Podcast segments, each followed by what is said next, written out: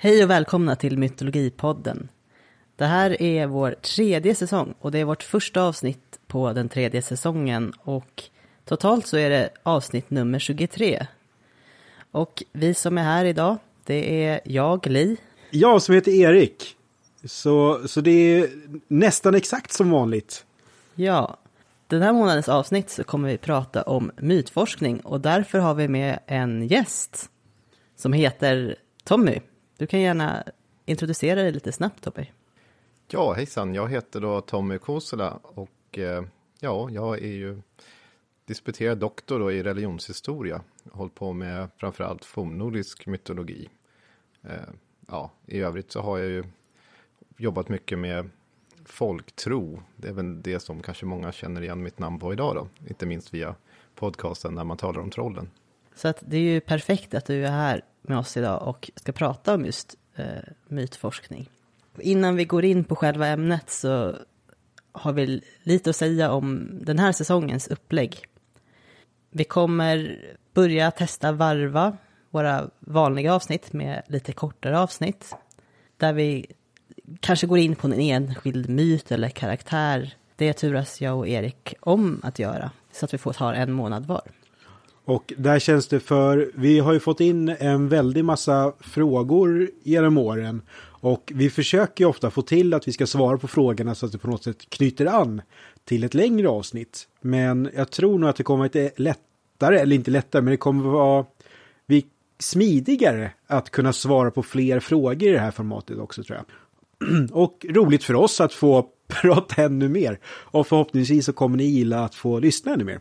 Och lite speciellt med den här säsongen är också att vi har tagit flera av eh, våra lyssnarförslag till avsnitt och faktiskt gör avsnitt på dem. Nej, men vi satt ju då på så här, eh, säsongsplaneringen och bara gick igenom frågor och så här, det här är ett bra avsnitt, det här är ett bra avsnitt och sen så hade vi liksom bokat upp hela året. Ja. Eh, och det är ju jätteroligt, men också så här att vi ville hinna med så mycket mer. Och återigen, det kanske vissa av de här kortavsnitten kan lösa. Men, precis, ehm, precis ja. när man får infall eller extra roliga frågor som bara, ja, det här måste vi Ja. göra något åt. Nej, det blir spännande. Jag kände just, bara innan vi tyckte på att spela in här, vad, vad länge sedan det var vi spelade in nu. För allt på datorn ser ut som det ska, men plötsligt kände jag, just det, vi har inte gjort det här på flera månader. Så nu är vi igång Mm. igen. Ja, för vi har haft ett uppehåll i januari, tagit en liten paus, men nu är vi tillbaka. Och med det sagt så kan vi köra igång intromusiken och starta avsnittet. Härligt.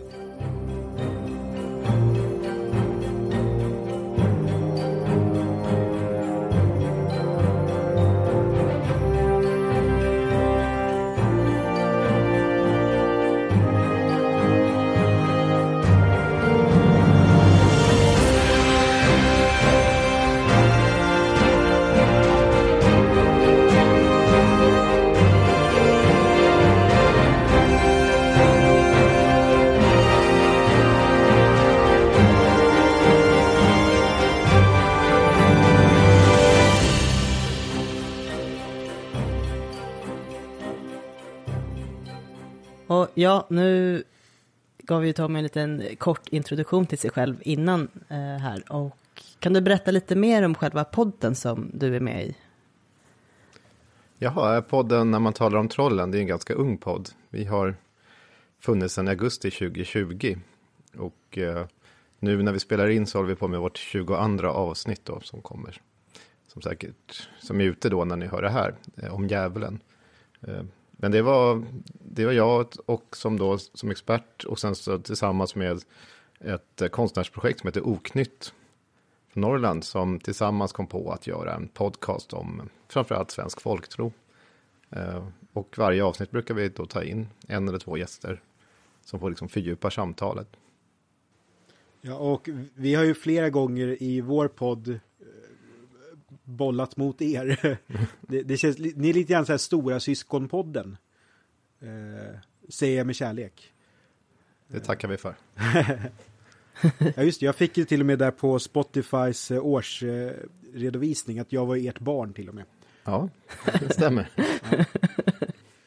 Så, Men det är kul att äntligen ha det här och där att eh, det är så, för, för mig personligen också lite roligt just hur, hur er podd har vuxit fram och ändå att vi har kunnat ha kontakt. För min och din första kontakt Tommy, det var att jag faktiskt hade dig som föreläsare på en universitetskurs Mm. om eh, fornnordisk religion. Och sen så hamnade vi på samma kurs i gotiska.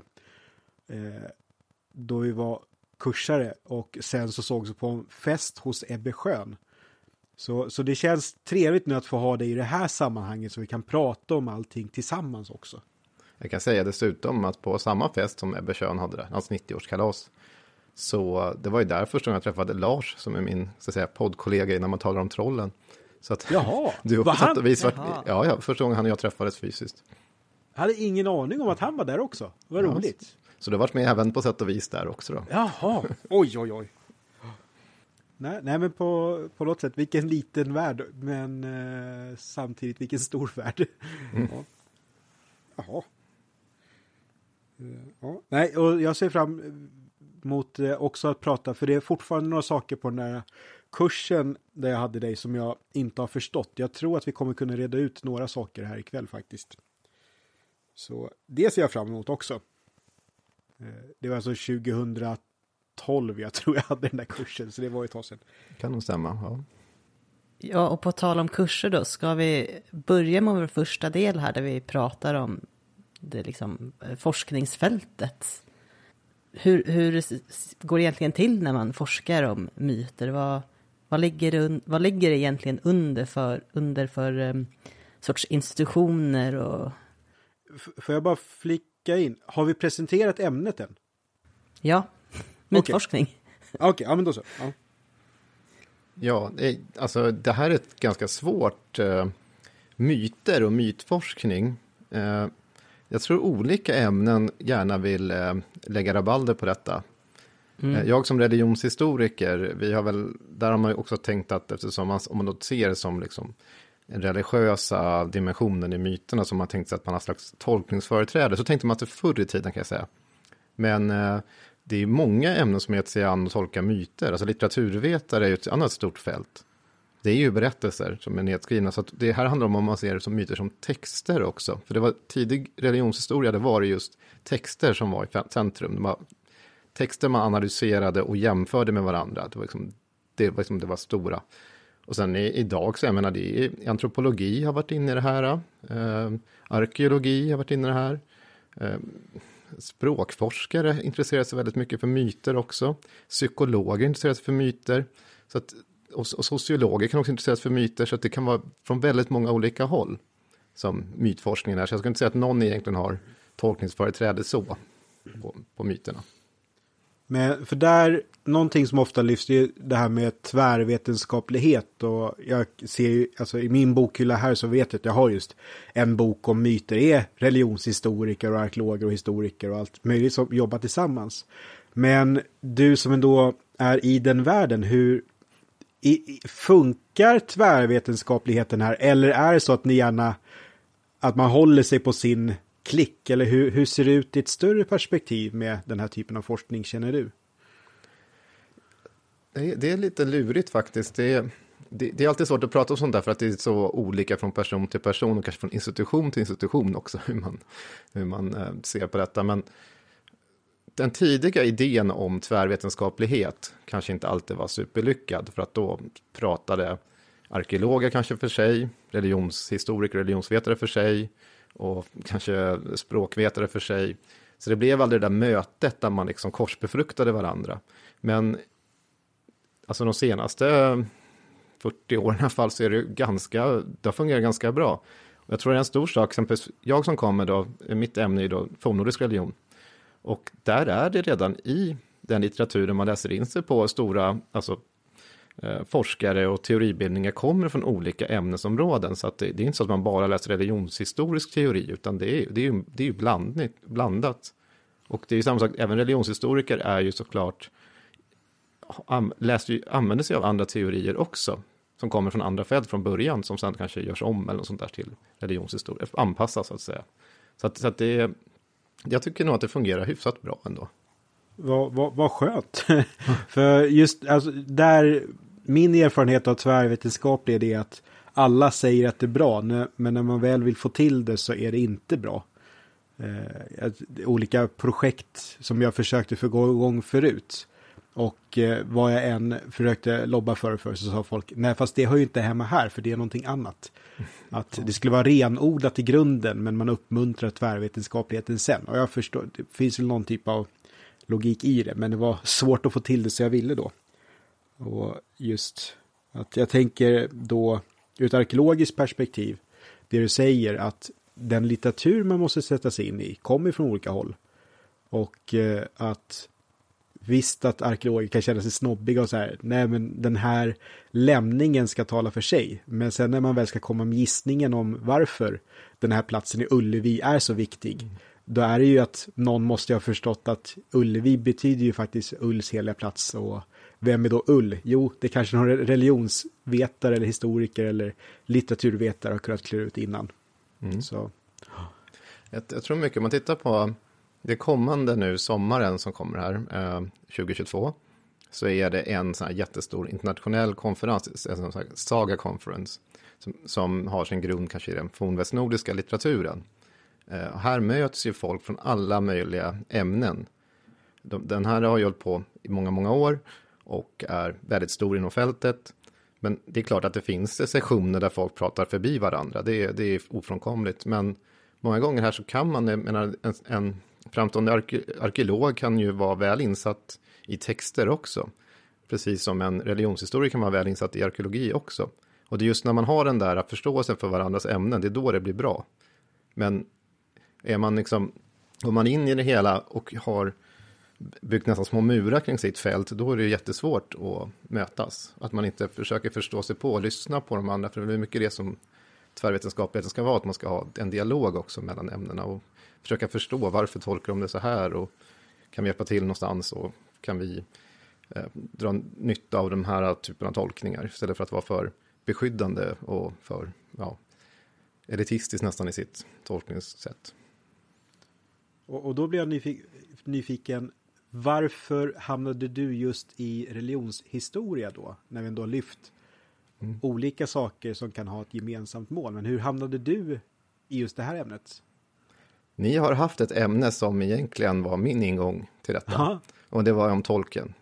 Okej. Okay. ja, som, som, ja, jag gick väl i mellanstadiet när jag läste Bilbo, som det var, översättningen då hette av The Hobbit. Och eh, Sagan om ringen eh, Åke Olmarks översättning, som för övrigt är religionshistoriker. Eh, därifrån gick jag vidare till eh, rollspel och eh, läste in mig på allt jag kunde om eh, olika mytologier och, och folksagor och sägner och så vidare. Så att när jag väl kom till den punkten att jag skulle läsa på universitetet så stod det mellan historia och religionshistoria. Och religionshistoria fick då företrädet där. Och då var det ganska snabbt när man sen Eh, i Stockholms universitet och sen skulle eh, fördjupa sig så att säga då motsvarande B-uppsatser och framåt. Ja, men då valde jag fornnordisk religion för det var det som jag tyckte var, dels var det ett starkt forskningsfält i Stockholms universitet på det ämnet och sen tyckte jag att det var så himla kul att djupdyka, gräva sig djupare och djupare ner i det här fältet och jag har ju hållit på med det i över 20 år nu, sen jag började fast som, på universitetet. Och ja, det är någonting man lär sig. Desto, desto mer man grottar, desto mer man forskar om det, desto dummare känner man sig. För att det blir bara större och större och större och större. Liksom det tar aldrig slut. Den här, det är så mycket skrivet. Känner igen det där. Vad, vad skönt att till och med du kan känna så. Ja, nej, men det, jag tror alla känner så. Det är bara ett tecken på att, att, att man lär sig någonting. Jag funderar lite på de här olika ämnena som ändå går in och försöker få ut någonting av de här olika myterna som finns i världen man kan ju liksom fråga sig lite varför vi forskar på mytologi mm. också. Jag tänker, som arkeolog så blir, är det mycket, man vill förstå ofta eh, bilder man ser i, i material, avbildningar av olika varelser och så. Men i andra fält så kanske man har andra frågor man vill ha svar på snarare. Ja, eh, jag har faktiskt gjort en sak. Jag har jag har slagit upp eh, ordet myt i Svenska Akademins ordbok. Och jag tänkte citera lite grann den, bara för att ni ska förstå, eller, eller lyssnarna ska förstå hur komplicerat det här är. Jag kan, jag kan bara säga att det finns en känd religionshistoriker innan jag citerar det här, som heter Bruce Lincoln. Han skrev en bok som heter Fear Rising Myth, som handlar om mytbegreppet. Och det första han skriver, första raden, är att han kommer inte definiera myt. Det, liksom, det går inte. Det, är, det går emot principen. Bra. För att det, ja, men det är, så, det, är sånt, det är ett ganska komplext ord och det har använts väldigt, väldigt, väldigt olika. Men om jag läser ut den här som ändå anses vara ganska så här standard, många går till, och det är inte alltid det alla håller med om det som står här heller. Men om man tar myt i Svenska Akademiens ordbok, eh, den här definitionen från 1945 då, eh, i synnerhet religionsvetenskaplig berättelse eller sägen av religiös innebörd om ett folks gudar eller sagohjältar, ofta framställs framställd så som förklaring av religiösa eller magiska riter, av företeelser i naturen eller historien och dylikt. Även i utvidgad användning av poetiska eller filosofiska skapelser av likartad karaktär eller om episkt gestaltad politisk ideologi, vari man inlagt en likartad innebörd. Och det är den första definitionen. Så den andra som inte är lika lång är uppdiktad historia eller berättelse, fabel, dikt, legend, ofta så som beteckning för något som icke existerar, även med något närmare anslutning till ja, första definitionen om person, sagofigur. Så där, där, så där definierar man den i Svenska Akademins ordbok och det är inte alltid man blir så klok på det om man inte har sysslat med det här förut. Vi har ju försökt rota i lite sådana här begrepp och det, var verk, det har verkligen inte varit självklart när man pratar om olika berättelser. Bara, "Am, Sa jag, sa jag rätt ord nu? Men det kanske inte alltid är det viktiga, att man använder riktigt rätt ord. Nej, men det, jag tror det är viktigt att ta med sig, alltså som forskare måste man ju någonstans i sin kanske forskning, även om jag nämnde Bruce Lincoln, men hans poäng var faktiskt att titta på hur myten, mytbegreppet har använts. Så därför inte han vill definiera det själv först. Så att det finns en förklaring, idéhistorisk att säga, tanke där. Men i Svenska Akademiens ordbok har det två betydelser. Den första handlar kanske det som man tänker sig på, alltså den äldre religiösa berättelser. Den andra definitionen är den här som många använder mytbegreppet idag. Alltså om någonting som inte är sant. En Och osanning. typ som My- Mythbusters, det de sysslar med lite. Ja, precis, för där är hela poängen ju att slå hål på myten, så att säga. Och, det är, och då är en myt en osanning. Så det, det, man får liksom skilja på de här lite grann. För att man kan inte använda den definitionen om man pratar om eh, grekisk, eh, fornnordiska eller någonting annat, keltiska myter. För det blir ju helt vansinnigt om man ska försöka tro att ett helt samhälle ska omkring och, och, och tänka på någonting som är osant. Och då, så att säga. Men ja, jag har en annan jag, jag, jag brottades med en del om det här när jag skrev min doktorsavhandling. Och jag, jag kan läsa lite ur den om man får citera, citera sig själv här. Ja, ja, ja. Det, det uppmuntras. Ja. Och jag skrev att det är en omtvistad forskningsfråga och sen lite grann med eh, hur man har tänkt på det. Men eh, nu ska jag se vad jag kom fram till här för att det är några sidor. Och då använder jag av en finsk religionshistoriker och folklorist som heter Lauri Honko. Så jag har brutit ner hans eh, definition som då blir det fyra kriterier. Och det är form, innehåll, funktion och kontext. Med form menas alltså typ drama, bild etc. Alltså en narrativ eh, berättelse, vanligen av sakralt ursprung och mytiska prototypiska händelser eller handlingar. Alltså förebildiga, prototypiska. Innehållet är trots olikheten i olika berättelser vanligen knuten till en ursprungsberättelse, vilken en, vilken en social grupp räknas som källa för sin, sin identitet. Det tredje kriteriet är funktion och innefattar olika modeller som beskriver världen och olika aspekter av livet. Kontext uttrycks vanligen genom ritual och myten tillhandahåller därmed en sakral form för dessa handlingar. Så det tycker jag är hyfsat bra. Och sen kan man säga om man ska bygga vidare här så att varför är det viktigt att forska om myter hörde jag att ni sa förut. Och det är ju sån här sak att det är en myt i den här betydelsen kan ge externa förklaringar till samhället och till omvärlden. Det förklarar omgivningen, hur naturfenomen existerar och fungerar, om ritualer och vardagshandlingar. Det anger också orsak eller orsaker till eller legitimerar samhällets beskaffenhet, maktstrukturer och normer. Och sen finns interna mytförklaringar som vänder sig till andra myter, till andra former av berättande. Och de är inte statiska och förändras över tid och rum.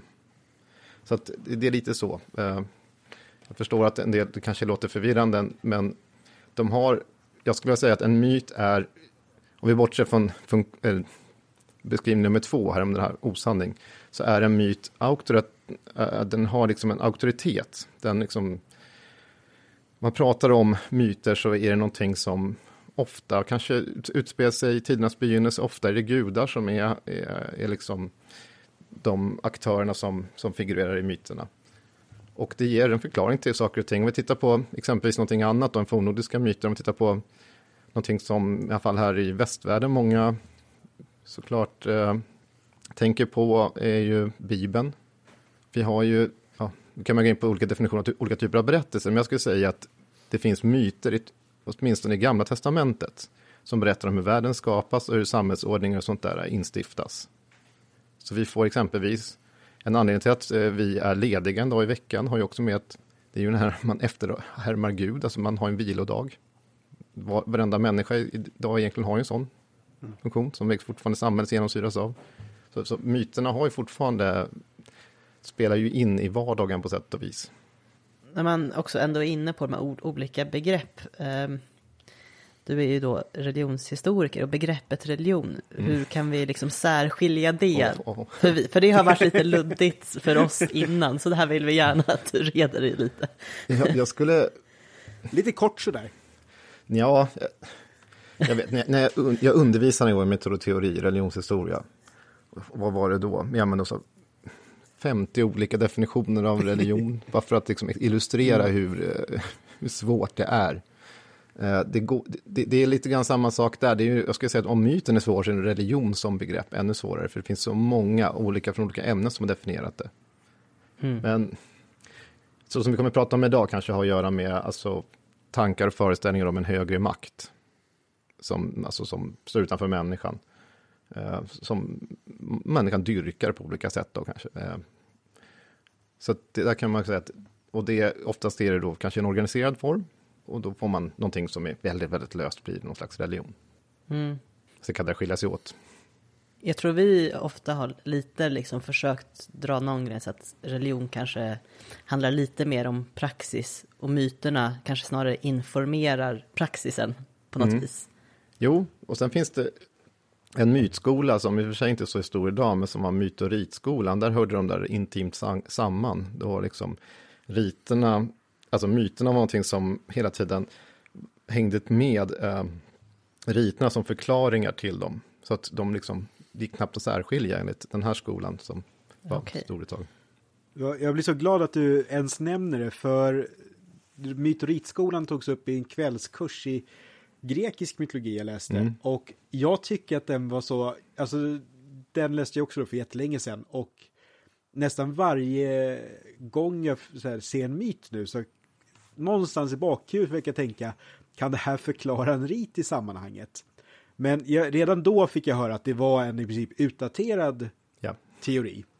Eh, och det är liksom, har ni släppt det helt och hållet? Att, att se, ja men, att eh, Ragnar Lodbrok gör ditten och datten, initiationsriter. Att är det liksom, ni ser myterna mer som eh, myter i sig själva snarare än att återspegla just att, och det här är därför vi går ut i skogen och, kom, och eh, låtsas döda en drake?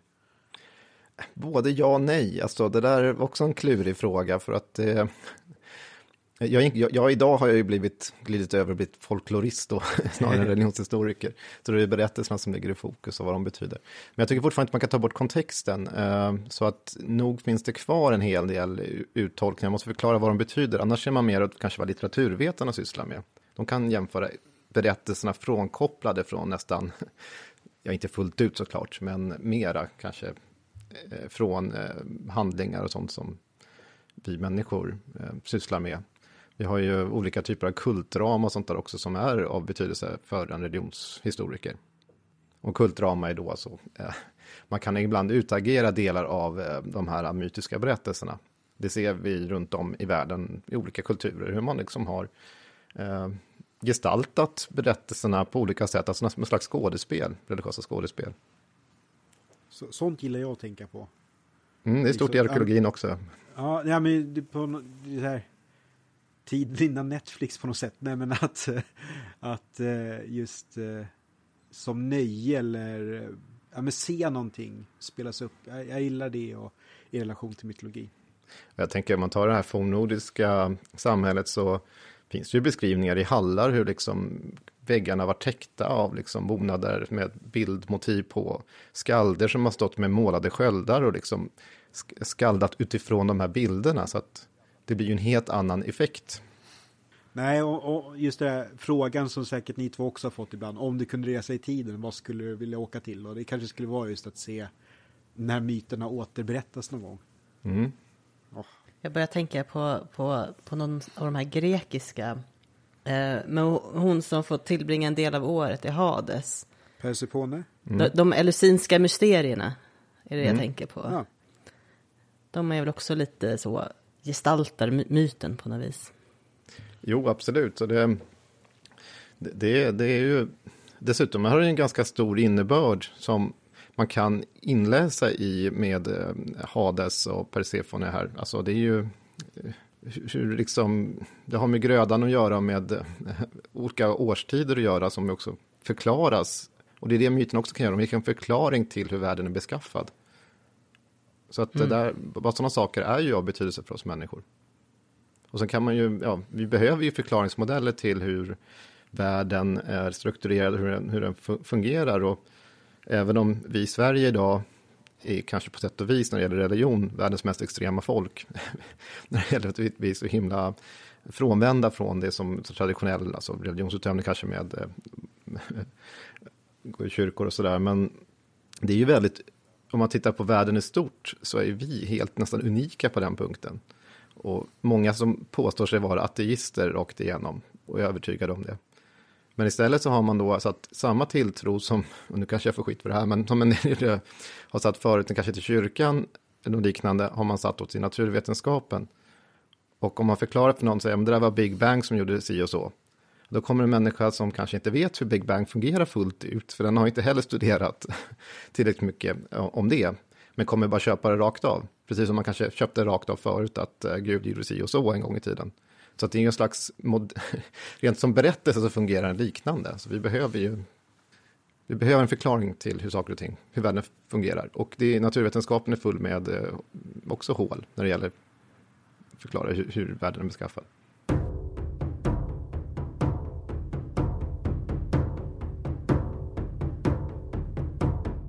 Ja, då, då är vi ju lite uppvärmda inför, inför resten av avsnittet. Så jag tänker att vi kan eh, gå vidare till vår andra del nu och prata lite Ja, jag valde att kalla punkten för forskningshistoria för att det ska ju alltid finnas med i, i någon sorts av, i avhandlingar och så vidare. eh, och fundera lite på vad det har liksom funnits för viktiga brytpunkter eller paradigmer som påverkat forskningen eh, om, om myter och ja, gudaberättelser och så vidare. Har vi någon tydlig, eller tyd, finns det någon tidslinje på vilka trender som har funnits eh, genom, genom åren? Ja, det finns många olika typer av alltså såna här teoribildningar som har varit eh, starka i olika tider. Någon som man kanske ska ta upp då, för att göra en lång historia lite kortare, det är eh, en evolutionistisk teoribildning. Eh, och de flesta känner ju till evolutionismen, men om man applicerar den också på kulturer, inklusive religion, så har man ju då sett att människor ska genomgå vissa stadier, eh, utvecklingsstadier. Eh, och det här kan ju användas väldigt, väldigt, på ett väldigt farligt sätt också. Men då tänker man sig att den går från en väldigt primitiv nivå och sen så liksom är det olika schakt som den ska, en, en kultur ska genomgå. Och då här, kan religioner vara också någonting som man har liksom, från totemism och sådana saker upp till. Den sista nivån då är då eh, kristendomen i princip, monoteismen. Så att det, är, det är en sån grad man har gått.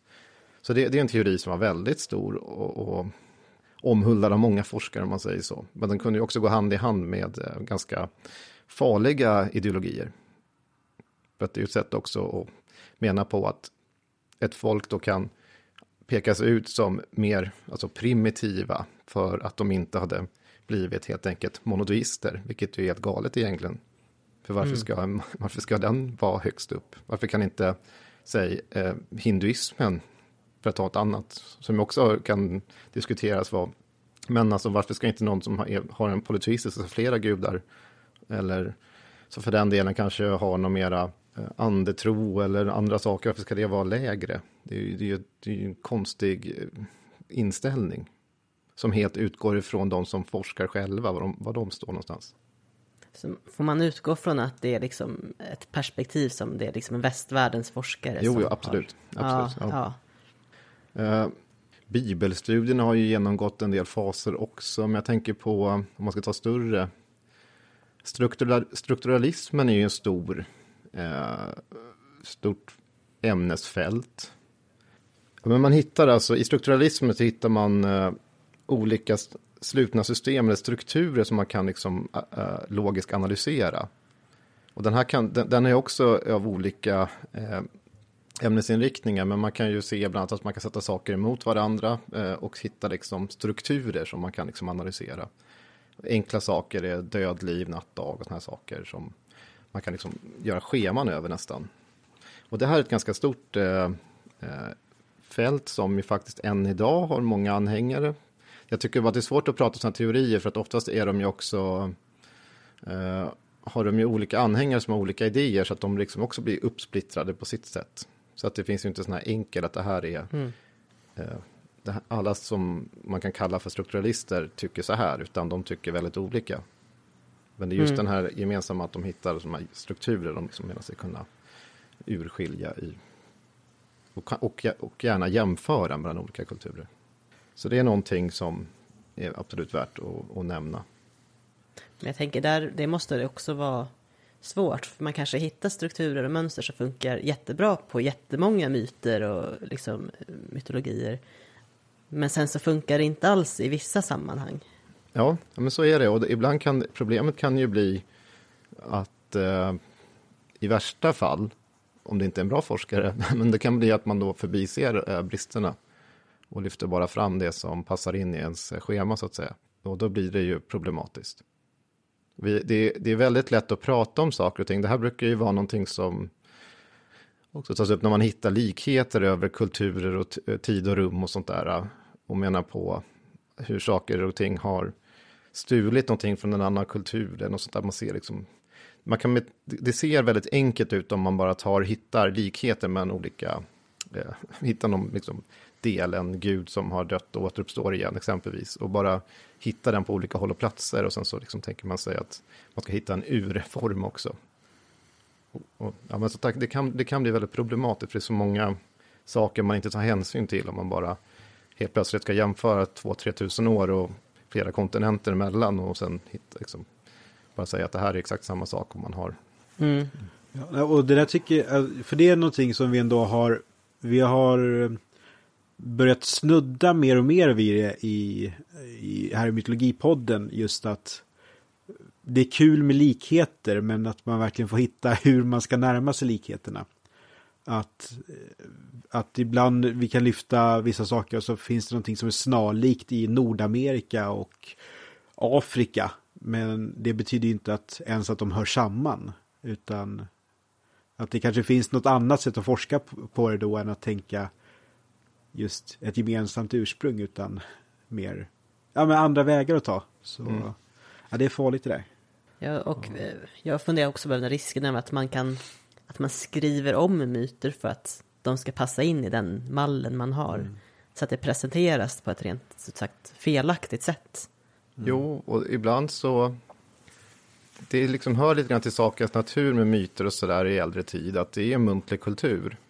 Och i en muntlig kultur, till skillnad från en skriftkultur, så är saker och ting, alltså de är föränderliga.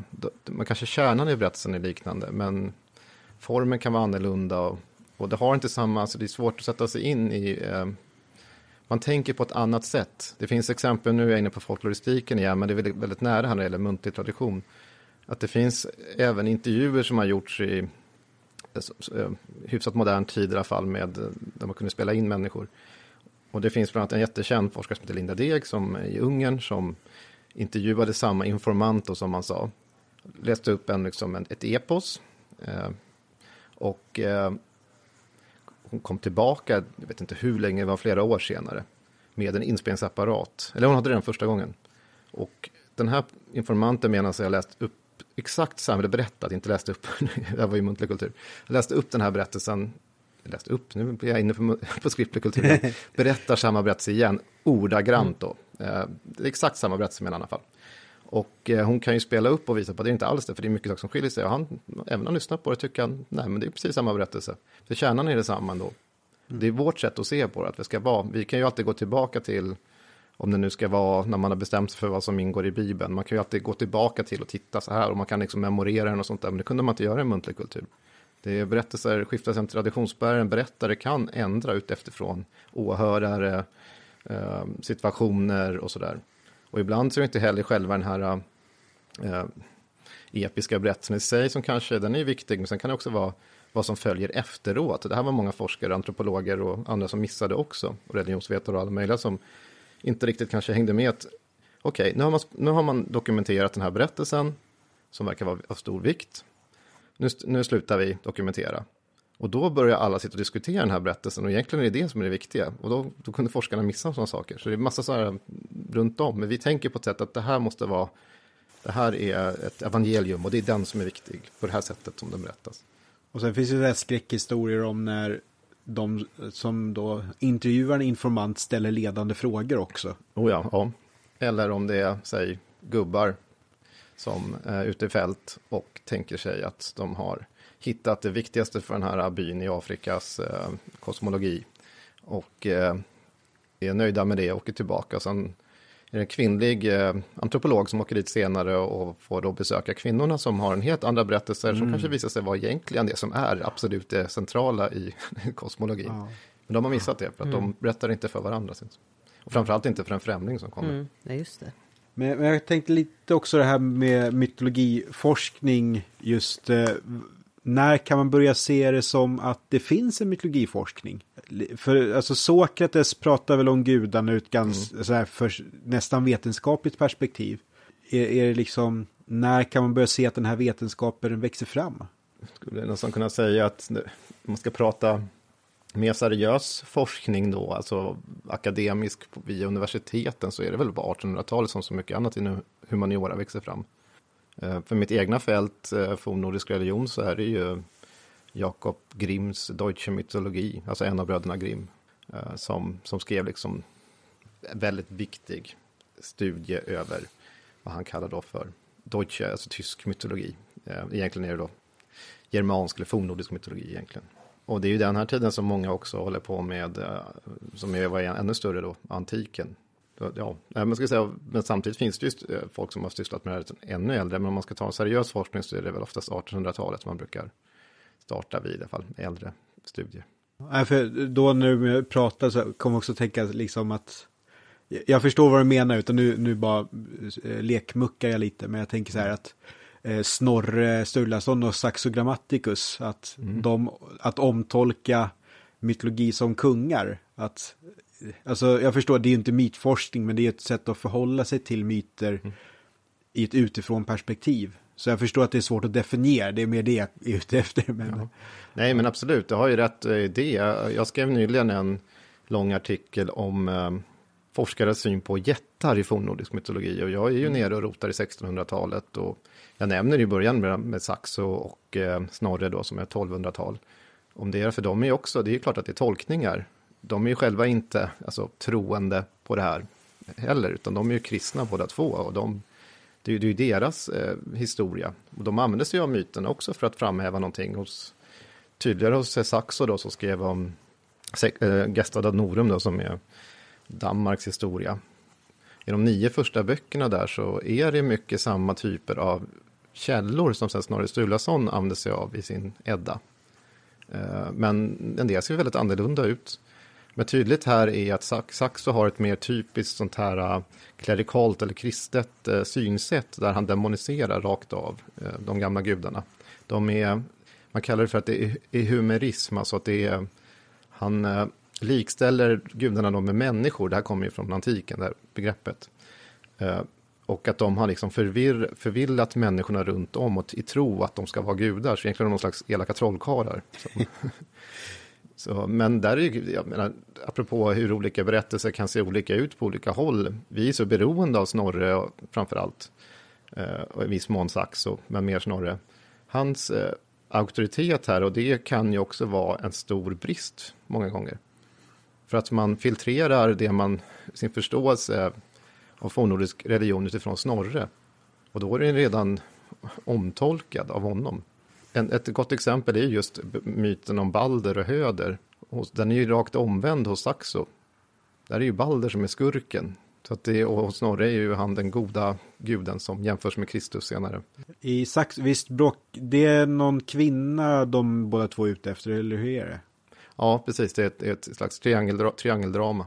Ja, nej, för jag tänker ju på det ibland just hur vi, vi, vi lutar oss så mycket mot eh, Snorre, men att eh, för Saxo är väl till och med tidigare än Snorre.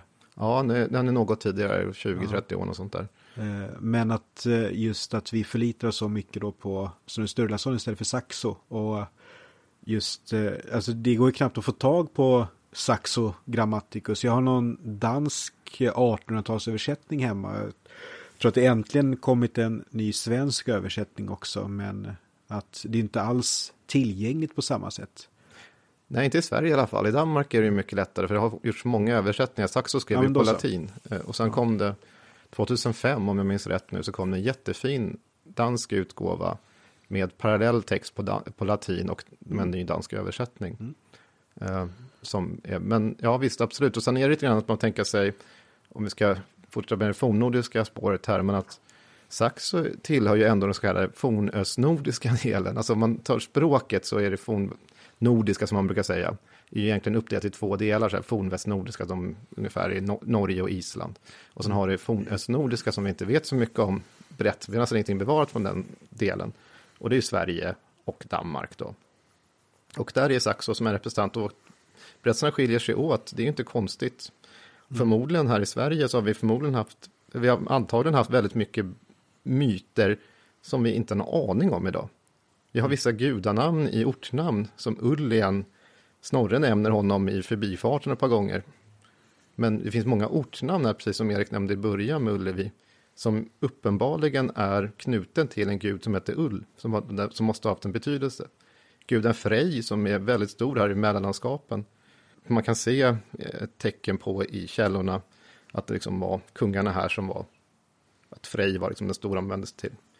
Frej finns inte en enda myt som handlar om, alltså där han, har huv, där han är huvudperson i det fornnordiska materialet, vilket är ganska intressant. Man tror att det gör det eftersom Frej är så känd. Den enda myten som egentligen handlar om Frej som huvudperson är Skirnismaul. Men det handlar ju om hans, eh, så att säga, tjänare Skirner. Om man inte ser det som en förlängning av guden själv då.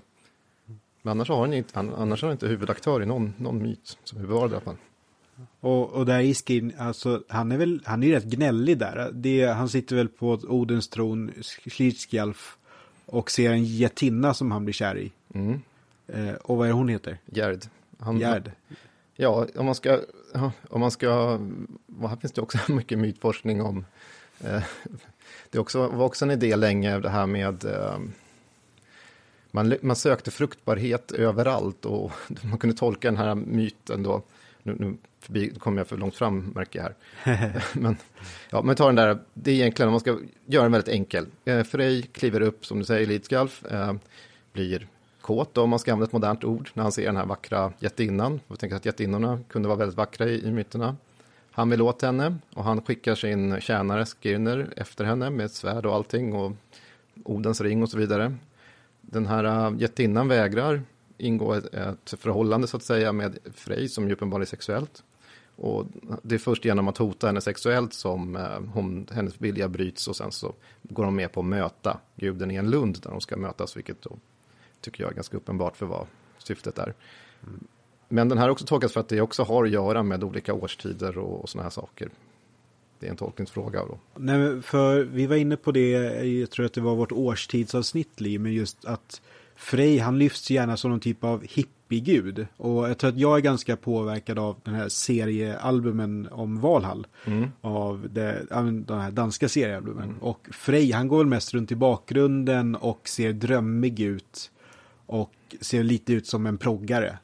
Och att det är just den här bilden av honom som så här kärleksfull och det är någonting mysigt. Men just där, som du säger, den enda myten där han nästan är central att det är, det är ju inte den fina kärleken som kommer fram. Och är det inte så här hot om att om inte du är med mig så är det med magi ska han göra att hon kommer dö ensam och ful och Ja, ja, ja. det är oerhört hemskt. Den är, jag har skrivit en artikel om det också. Jag skrev en om, om sexuellt betvingande magi i fornnordisk religion. Och den, med, med trehövdad turr ska det leva, heter min artikel. Den handlar just om de här sex- sexuella förbannelserna, för att det är direkt vänt till hennes sexualitet och hennes förmåga att kunna föda och sådär. Så att hon blir ju totalt nedbruten där. eh, Så att hon måste till slut överge allt motstånd. Så att det är, det är en slags svart magi eller kärleksmagi. Det är ju samma sak. Men sen finns det ju också, när vi ändå är inne på Frej, så finns det ju vissa, det finns en kenning som bland annat, nu kommer jag inte ihåg den i huvudet, men som också syftar på att han har slagits mot en jätte med ett, eh, jag tror att det är ett älghorn. Mm. Istället för att han inte hade sitt svärd, för då hade han lämnat bort det, säger man. Om, man, om de nu överhuvudtaget hänger ihop i muntertraditionen till eh, Skirner. Och det är ju också en slags stridsfunktion. Och sen varför skulle kungarna här omkring härleda sig till Frej just? Om inte han hade, om han var en slags hippiegud om vi ska utgå från Ja. det. Så att uppenbarligen hade han en stor betydelse, men vi vet inte mycket. Det är ju liksom borta. Mm. Nej, för just, han är ju verkligen en krigisk gud. Att i Ragnarök, han slåss ju mot Surt. Eh, Mm. hur man ska säga. Men att då har han ju inte ens det älghornet. Utan jag tror att det är, vet inte om det sägs rakt ut eller är kanske Snorres Edda som säger lite mer detaljerat. Men just att han slåss med Surt helt obeväpnad. Mm. Och eh, de, det blir ändå oavgjort. Och Surt har ju ändå ett så här brinnande svärd. Och återigen, att det är inte en hippiegud som kan besegra en eldjätte utan vapen. Inte vilken som På- helst, det är också den Nej. främsta av dem i princip.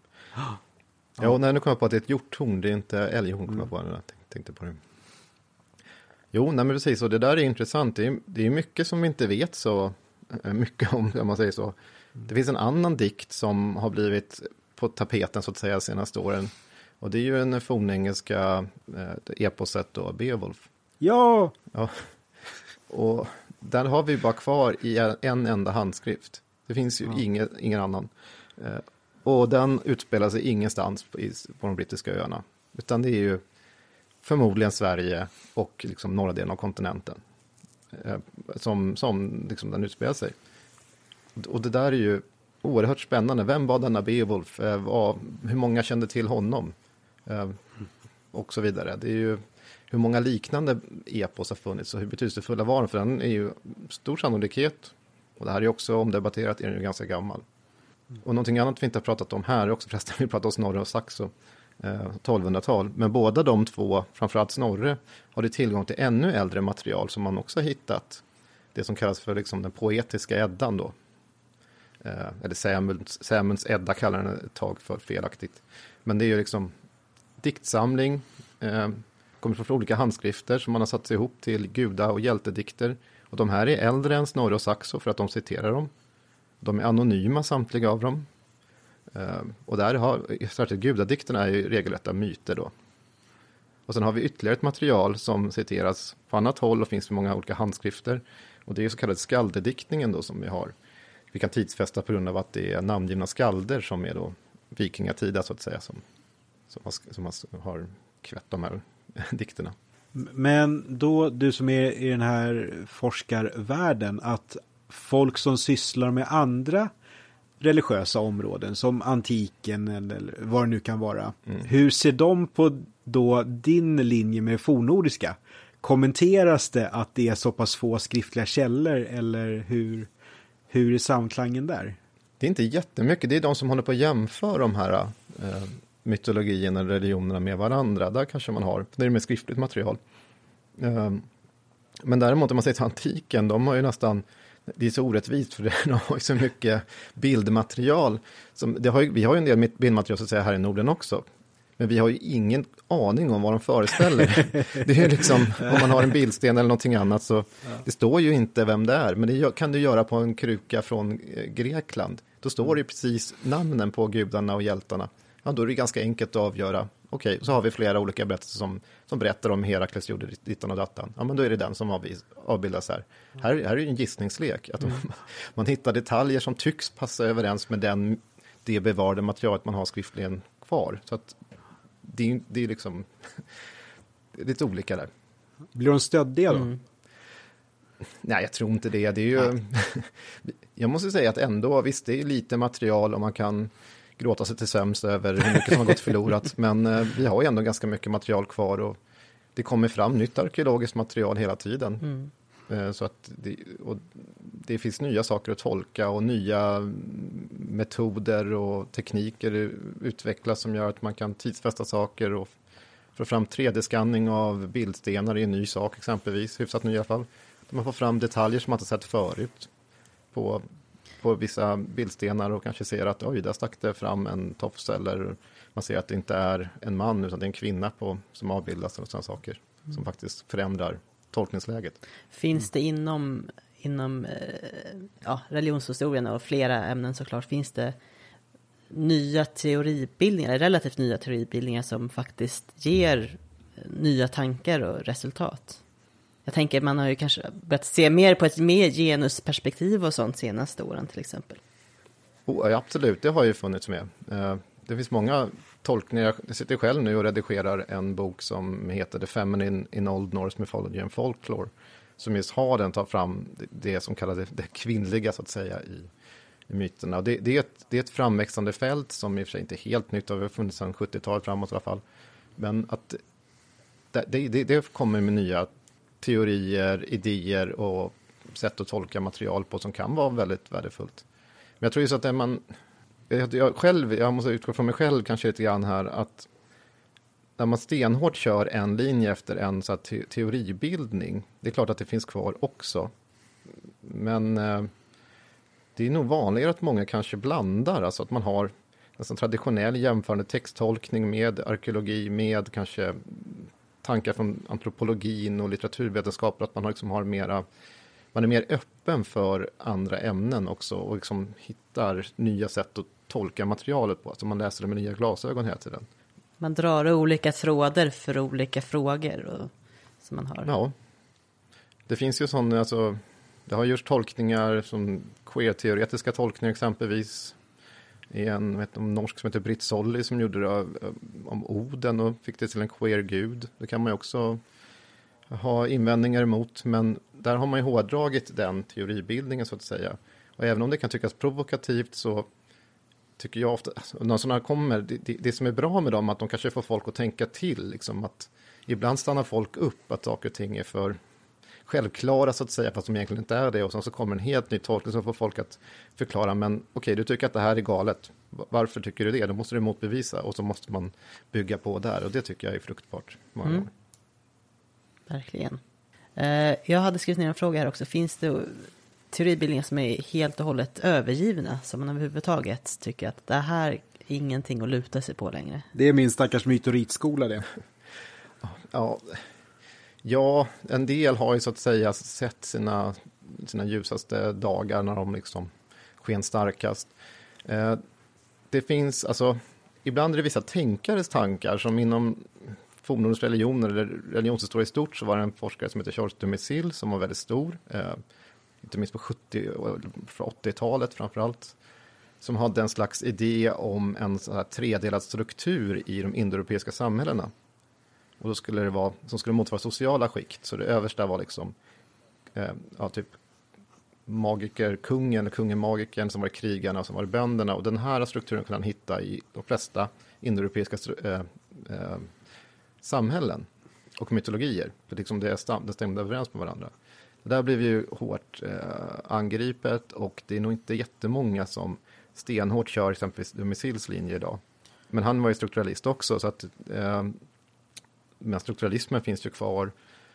Det som inte finns kvar kanske eh, inte rumsrent eller, nej men det är väl kanske den här uh, religionsevolutionismen. Den har nog sett sina dagar. Mm. Psykoanalytiska tolkningar är inte jättevanliga längre också, om man tar, för det har också varit en hel del sånt, inte minst genom antiken. Eller kanske mer fortfarande kvar där, det har inte varit jättemycket i fornnordisk religion. Och det är det det här med elektrakomplex och... Ja, tänk dig Freud och Freud och Jung typ. Vad heter den? Alltså Elektrakomplex är en mindre, alltså vad heter den mer kända? Oidipus-komplex. Där har vi honom, just det. jo. Ja, nej, jag, eh, för jag anspelade där i början på en sak jag fortfarande inte förstod från den här sommarkursen. Och det var just Dumme Sill jag var ute efter där, så jag är jättenöjd nu. så då kan jag släppa honom. Men det kommer fortfarande forskare som har sådana här enhetliga system som de tycker sig ha tänkt fram. Uh, nu kommer jag inte på någon på rak arm här men det, mm. det kommer då och då. Har du själv haft en idé då du känner, hur tänkte jag där? Ja, det har jag nog haft. Uh, det är ju så när man skriver en doktorsavhandling, man, man, vissa, vissa månader kommer man och dricker alldeles för mycket kaffe och tycker så att man kommer på någonting übersmart. Och sen så går det ett par dagar så läser man och bara, hur tänkte jag där? Men eh, ja, ska, om jag kan komma på något exempel, jag har nog inte det på rak arm. Någonting däremot jag var väldigt frustrerad över, som kanske snarare säger om hur stort forskningsfältet kan vara. Och jag såg faktiskt en mem så sent som idag som handlade om just detta. Eh, det handlar om humaniora kanske stort, men det var någon som hade gjort det. Som en bil som ska köra in på en parkeringsplats och så ser de bakom en annan bil så ser det ut att vara tomt, lucka. Och det är liksom den här Grand Theory som den här forskaren tycker sig ha tänkt fram. Mm. Och så kör han runt den där bilen så står det en liten tysk bil längst in där. Och det, är, det, är en, det är en artikel från 1877 står det. Ja. så där var det jämt. Ja. ja, det där kan jag nog faktiskt känna igen mig i. Speciellt sen när jag tycker, ja, men, i mitt fall att känna, jo men nu tror jag att jag faktiskt förstod en sak med den här runstenen eller vad, tus, alltså vad det nu kan vara. Och sen så, nej, Erik Brata hade redan tänkt på det också. Ja, men det, där, det som jag ofta säger, att jag sa tysk nu, det är för att inom framförallt fornnordisk religionsforskning, tyska var ju det stora språket fram till mm. ganska modern 60-70-talet, i alla fall när engelskan började sakteligen ta över. Och inom andra fält så, eller inte bara tyska, franska också, men franska var inte, var inte många fransmän som fransktalande som sysslade med fornnordisk religion. Där var det mer antiken och kanske Egypten som man var väldigt skrev om. Så jag antar att om man är egyptolog så hade man tänkt samma sak om en fransk artikel från 1884 mm. kanske. Mm. Ja, nej, i arkeologin känns också som att tyska var det stora språket och där mm. kan jag, alltså några gånger då jag försökt hitta någonting och jag hittar en svensk arkeolog som skriver om en svensk, ett svenskt fynd i en svensk tidning, det kan vara Fornvännen, men det skriver på tyska ändå. Mm. Apropå mm. tyska och, och gamla artiklar och sådär, jag bara, när du sa så där så kom jag tänka på Åke Olmarks. Jag kan inte låta bli att säga något ord om honom. Jag vet, som sagt, det är så välkommen att göra. ja, man har en sån här hatkärlek till Olmarks, alltså han, ja. hans översättningar, tolken och så vidare. Men som sagt, han var ju religionshistoriker. Det var ju det han disputerade på. Eh, Heimdalshorn och Odens Auge hette den. Eh, och Dag Strömbäck var hans opponent. Men apropå dåliga grejer man gör. Han skrev del 1 och det var den han la fram. Och det var en fem sex timmars lång disputation som inte gick Åke Olmarks väg riktigt. Så han blev, fick inte det docentbetyget, så var det därför han stack till Tyskland sen och undervisade där.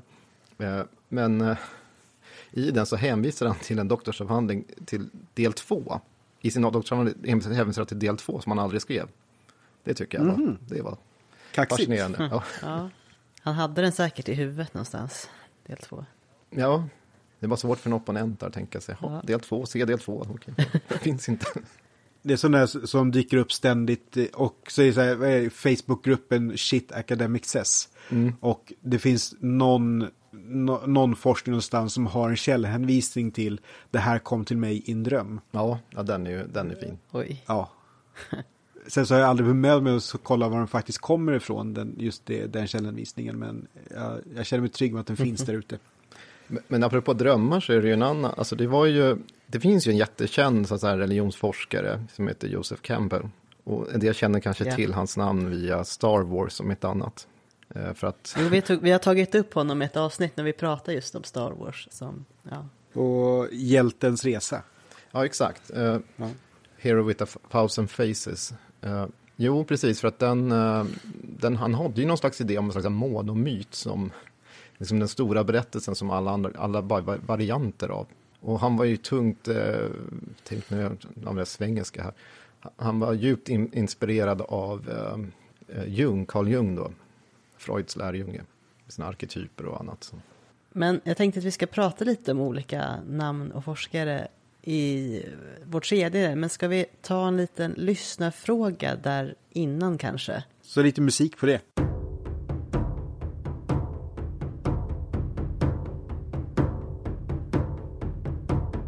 Vi har fått in en fundering från Sebastian och vi la in det här för vi tänkte att du Tommy har nog, är nog helt rätt person att fråga om just det här. Hur mytologi kan överleva i folktro efter kristnandet i Norden och i övriga världen. Nu är väl kanske Norden ditt, ditt främsta område då? Den där frågan, det beror på vad man menar faktiskt med frågan. Skulle jag. Mm. Eh, tänker man sig att den har överlevt helt alltså, oberörd av allt annat, så att säga någon slags djupare folklager, för då blir den problematisk. Men att den har överlevt för att den kanske kommer tillbaka igen om man tar den fornnordiska mytologin eller en antikens berätt, alltså myter, så har de ju liksom eh, har man ju upp, återupptäckt dem så att säga och eh, folkbildat folk om det, detta eh, igen. Långt senare, efter, efter att religionen i sig har varit död om man säger så. Mm. Och då är det inte riktigt samma sak. Då har den ju liksom kommit igen och man har pratat om den. Är, I Norden var det ju så när, Ed, när man började upptäcka de här gamla dikterna och berättelserna. Då gav man sig på i kamp mot Danmark. Man att snabbt översätta och få ut det och liksom knyta sin egen nation till det. Men, men där var också ett intresse för de här berättelserna som ju också sipprade ner i folklagren om man säger så, om man får använda uttrycket. Så att liksom vanligt folk också fick nys om de här berättelserna. För att eh, och då är det inte konstigt. Och sen i modern tid så har de ju återupprepats i populärkulturen på alla, alla möjliga sätt. Mm. Men det var också en idé ganska länge om att det ska finnas en kontinuitet, alltså från fornnordisk tid fram till sig bond, bönderna på 1800-talet, att de liksom ska ha minst vissa berättelser, vissa strukturer. Och det är ju inte helt omöjligt att vissa delar kan ha överlevt. Men det är mycket svårare att, att liksom föra detta i bevis, för att vi får ju tänka sig, om vi tar Sverige som exempel, vi, vi tillbad de gamla gudarna, de, alltså asagudarna och banorna. Okej, okay. och sen så kommer katolicismen och gör sitt bästa för att eh, utplåna detta. Katoliker var vi väldigt länge. Vi säger att vi var det i 500 år för att göra det enkelt nu. Katoliker. Och sen kommer protestantismen som i sin tur ska stämpla ut katolicismen absolut inte var någonting att göra med fornnordiska, alltså hedniska gudar så att säga. Och sen så kommer vi in i, i liksom, olika frikyrkliga rörelser och nykterhetsrörelser och allting som också kommer att bekämpa allting. Och sen kommer vi in i, i en ny era med kanske med folk som utbildas via skolor och sånt där. Och då ska någonting ha överlevt mycket saker, kanske innan, ja, mycket av det här liksom, hela, hela vägen. Och det, ja, jag vet inte. Det, det är lite problematiskt att hela berättelsen ska ha del av ett samhälle utom att en, någon präst ska ha eh, nosat reda på detta och gett sig på det. Alla fall om man har eh, åtminstone dyrkat det. Det är ju... För det här jag har aldrig, det här är jätteintressant, jag har inte tänkt på det så och eh, jättebra. För då tänker jag det här typexemplet eh, Värend och Virdane. Mm. Det, alltså, det, det, är väl i Småland ja. och så är det då en sån folklåruppteckning och det är väl att man ska inte använda vävstolen eller någon veckodag för Frigg ska kunna använda den och ser man blixtar på håll så är det Freja som sår fröer har jag för mig. Mm. Att, att där är ju då nedtecknad folktro som nämner de här gudarna. Men just att det är väl nedskrivet, jag gissar att det är 1800-tal. För ja. det brukar vara det. Det är 1800-tal. Att finns det då svängutrymmet att det då är ett återintroducerande av den här kunskapen från de isländska källorna? Med stor sannolikhet kan det vara det. Det är han Gunnar Olof Hultén Cavallius som rent idéhistoriskt han var ju en välutbildad man också som upptecknade det här. Och visst, man kan ha pratat om Oden, figurerar exempelvis också i rättegångsprotokoll i Stockholm på 1400-talet och sådär. Då som en synonym med djävulen i och för sig. Ja, det var en idé om att, det, att det, han var verkligen Hyltén Cavallius och många med honom, för det låg i tiden bland den tidens alltså hembygdsforskare, om man säger så, som de ville dra paralleller direkt till det förkristna, för det var, det var liksom på modet. Och mm. det här levde kvar även i akademin i början på, fram en bit in på 1900-talet, att man drog de här skarpa. Men att man har, ta något annat som är kanske kändare som finns på många håll, det är ju den här vilda jakten eller Odens mm. jakt som den kallas för på många håll. Att den då ska då gå direkt tillbaka på en förkristen tradition. Ja, jag vet inte. Det är den, om man tittar på vilda jakten i, i ett mer bredare perspektiv så finns den över stora delar av Europa och den har olika namn. Det är inte alltid Oden som leder denna vilda jakt som liksom spränger över himlavalvet kring eh, jultider. Ibland är det Tor, ibland är det en, en namngiven kung, ibland är det en jägarmästare, ibland är det en hjälte. Traditionerna kan vara Arthur, exempelvis på brittiska öarna. Eh, så att det kan vara väldigt olika, att man tar liksom någonting som är farligt. Och i det här läget, exempelvis med Oden, han blir någon slags representant för djävulen i det här läget. Men visst, det, det är ju fortfarande inte helt omöjligt att vissa namn och sånt kan ha levt kvar. Det, det är det ju inte. Och sen har, har vi ju också någonting som vi inte har pratat om egentligen, det är att om berättelser har ju ändå en ganska seglivad struktur, om det är en bra berättelse som man liksom kan tradera den vidare. Eh, man kan ibland byta ut vissa namn på personerna. Det här var ju inte kristendomen främmande heller. Att fortsätta, liksom, om man berättar någonting som påminner sig om vad ett helgon har gjort, så kunde man kanske byta ut då en, en, en problematisk figur mot ett helgon, eller sätta in det i en kristen kontext. Och här har vi en Beowulf, om jag kommer tillbaka till den, som är, den är ju ett kristet ramverk runt hela dikten. Det tänker man oftast inte på, men den börjar ju verkligen så, den drar direkta paralleller till Bibeln och det är Gud, nämns vid flera tillfällen och sådär. Förmodligen är det ju tidigare, det tror jag också, men att man har åtminstone satt, satt in den i ett kristet ramverk. Vi har ju ristningar som ju använder sig av, av Sigurd, sådär, drakträpparen, som ju naturligtvis är en förkristen hjälte, men har satt sig in i runstenar som uppenbarligen har helt kristna budskap. Men de, de lever, liksom lever vidare, vidare. Vi har i kyrkor också vissa av de här figurerna. Men då har de satt in ett kristet, kristen kontext. Så jag vet inte, det är, det är lite det där man tänker på vad man menar med att en, en myt överlever så att säga. Ja, då tänk om då om myt, alltså skuggan av en myt kan överleva och sen då när kunskapen från isländska källor dyker upp, alltså att det är kanske snarare att man då blåser liv i en skugga. Alltså jag, för, dels, jag är helt klart öppen för att det helt kommer från att gå från 0 till 100 vid ett, vid ett återintroducerande. Men också om då man har fortsatt prata om Oden som en djävul. Och sen plötsligt kommer en bättre berättelse om en annan Oden. Att det kanske är lättare då återuppliva en sån sak. Ja, nej, jag bara bollar. Nej, jag tycker just i det här rättegångsprotokollet som finns med Oden, jag tror det är 1470-1490, då är det ju, då säger du det är Oden eller djävulen, alltså det blir som att det är synonym okay. egentligen. Ja. Så det är ingen egentligen berättelse om figuren i sig, utan, eller guden. Men det finns ju, det finns ju andra benämningar om Freja och, och äppelträden och liksom, Tor förekommer ju ganska många sägner ganska långt fram som ju i funktionen av en som slår ihjäl troll passar väldigt bra med det fornnordiska berättelse eller myten om honom. Det är ju det han gör. Ja, jag tänker, finns det, jag ska försöka googla lite snabbt här, att just eh, hammarhämtningen, mm. den ska väl finnas som någon typ av medeltida ballad men för det, där har jag inte lyckats sätta fingret på om det är en egen tradition. För den är ju väldigt lik så det står i Eddan. Alltså att mm. det är nästan stycke för stycke. Att han kanske har något så här konstigt namn i den svenska varianten. Jag tror det finns en dansk variant också. Ja, det finns många. Det, alltså, den, den, alltså den äldsta är ju... Vissa har ju försökt att få den ännu längre tillbaka, men det, det är Trymskvida då i eh, Poetiska mm. Eddan, som handlar om hur Tor förlorar sin hammare och eh, måste klä ut sig till Freja och åka till jätten Trym. Eh, och så slår han ihjäl alla jättar och sådär, får tillbaka sin hammare. Och det här gör han tillsammans med Loke. Den här överlevde sen i, i olika, vid olika namn. Finns på Island, Färöarna och även här i Sverige. Danmark, Norge tror jag också.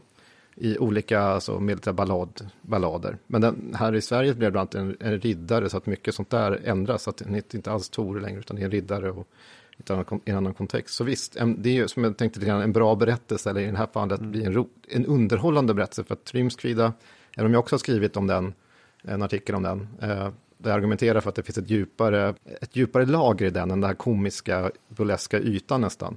Det är kanske den här roliga, burleska ytan som har gjort att den lättare kan ha kunnat överleva. Att det liksom är en lustig berättelse, så att säga. Eller en sång i det här fallet.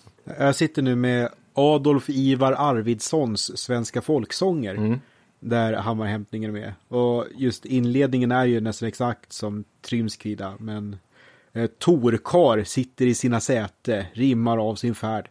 Trolltram har min guldhammar stulit, det var usel färd.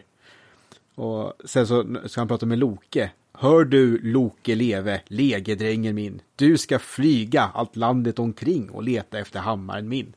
Att eh, det, eh, just återigen att det är en tradition som är rolig att berätta om eh, i olika sammanhang. Mm. Det skrevs en, men det var ganska tidigt, eh, jag tror sent 1800-talet. Eh, jag har den här bakom mig någonstans, en, en studie just över den här uh, hammarhämtnings... Okej, okay, ja. med, som, som liksom har alla de här olika versionerna sida vid sida och tittar på utvecklingen. Men visst, den har ju överlevt och sen finns det ju idéer om att den kan gå tillbaka på ga gamla också myter som handlar om hur det finns det också i Estland och i Finland liknande också när motsvarande åskguden förlorar sitt instrument, vilket alltså för att frammana åska, det behöver inte vara en hammare, kan vara en trumma eller någonting annat, som gör att det liksom hålls nere av djävulen i vissa fall långt ner i underjorden och sen liksom, då blir det torka i världen såklart. För det, vad, är, vad är effekten mm. om ja, åskguden ja. inte har sitt medel för att frammana åska och då blir det ingen regn. Så att det liksom är en katastrof för människorna också. Jag tror, jag tror just den här har en, en djupare dimension än vad den tycks ha på ytan. Mm. Men okay. där, även där kommer jag ihåg när jag var liten, då läste jag också Madsens eh, Valhall. Tänkte oftast på den, och jag gör fortfarande ibland när jag läser eh, den här myten. Man ser den här Tors eh, blixtrande blick och den är väldigt så här, komiskt utformad. Ja, det, alltså just min bild av hur fornnordiska gestalter ser ut, där vet jag att jag är väldigt påverkad av de serierna. Att, eh, jag skulle rita Tor för ett tag sedan, så kom jag på mig själv att det till och med hade samma färg på hans tunika till slut. Eh, som Madsen har ritat med. Då kan jag inflika en rolig sak, eh, eftersom ni pratar med en religionshistoriker här. Att, att just Valhall, att en av manusförfattarna till den som heter Henning Kure är religionshistoriker. Ja. De är från början, så det förklarar ett och annat med varför de får med så mycket ja.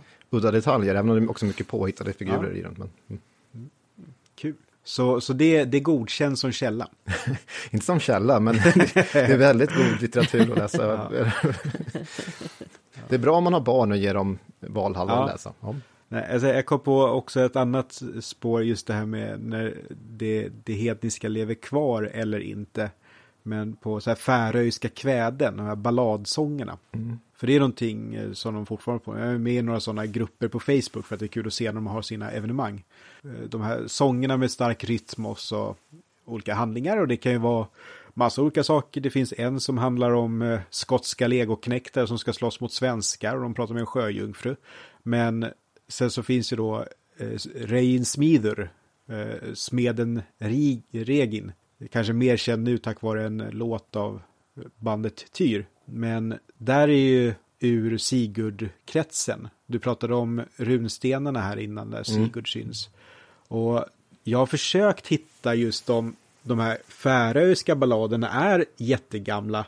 Och när jag försöker hitta en källa till vem som har forskat på det, på Wikipedia källhänvisar de till någon grej som finns i en så här, någon någon artikel från 80-talet som jag tror att SU har i sitt arkiv någonstans. Jag har beställt fram den.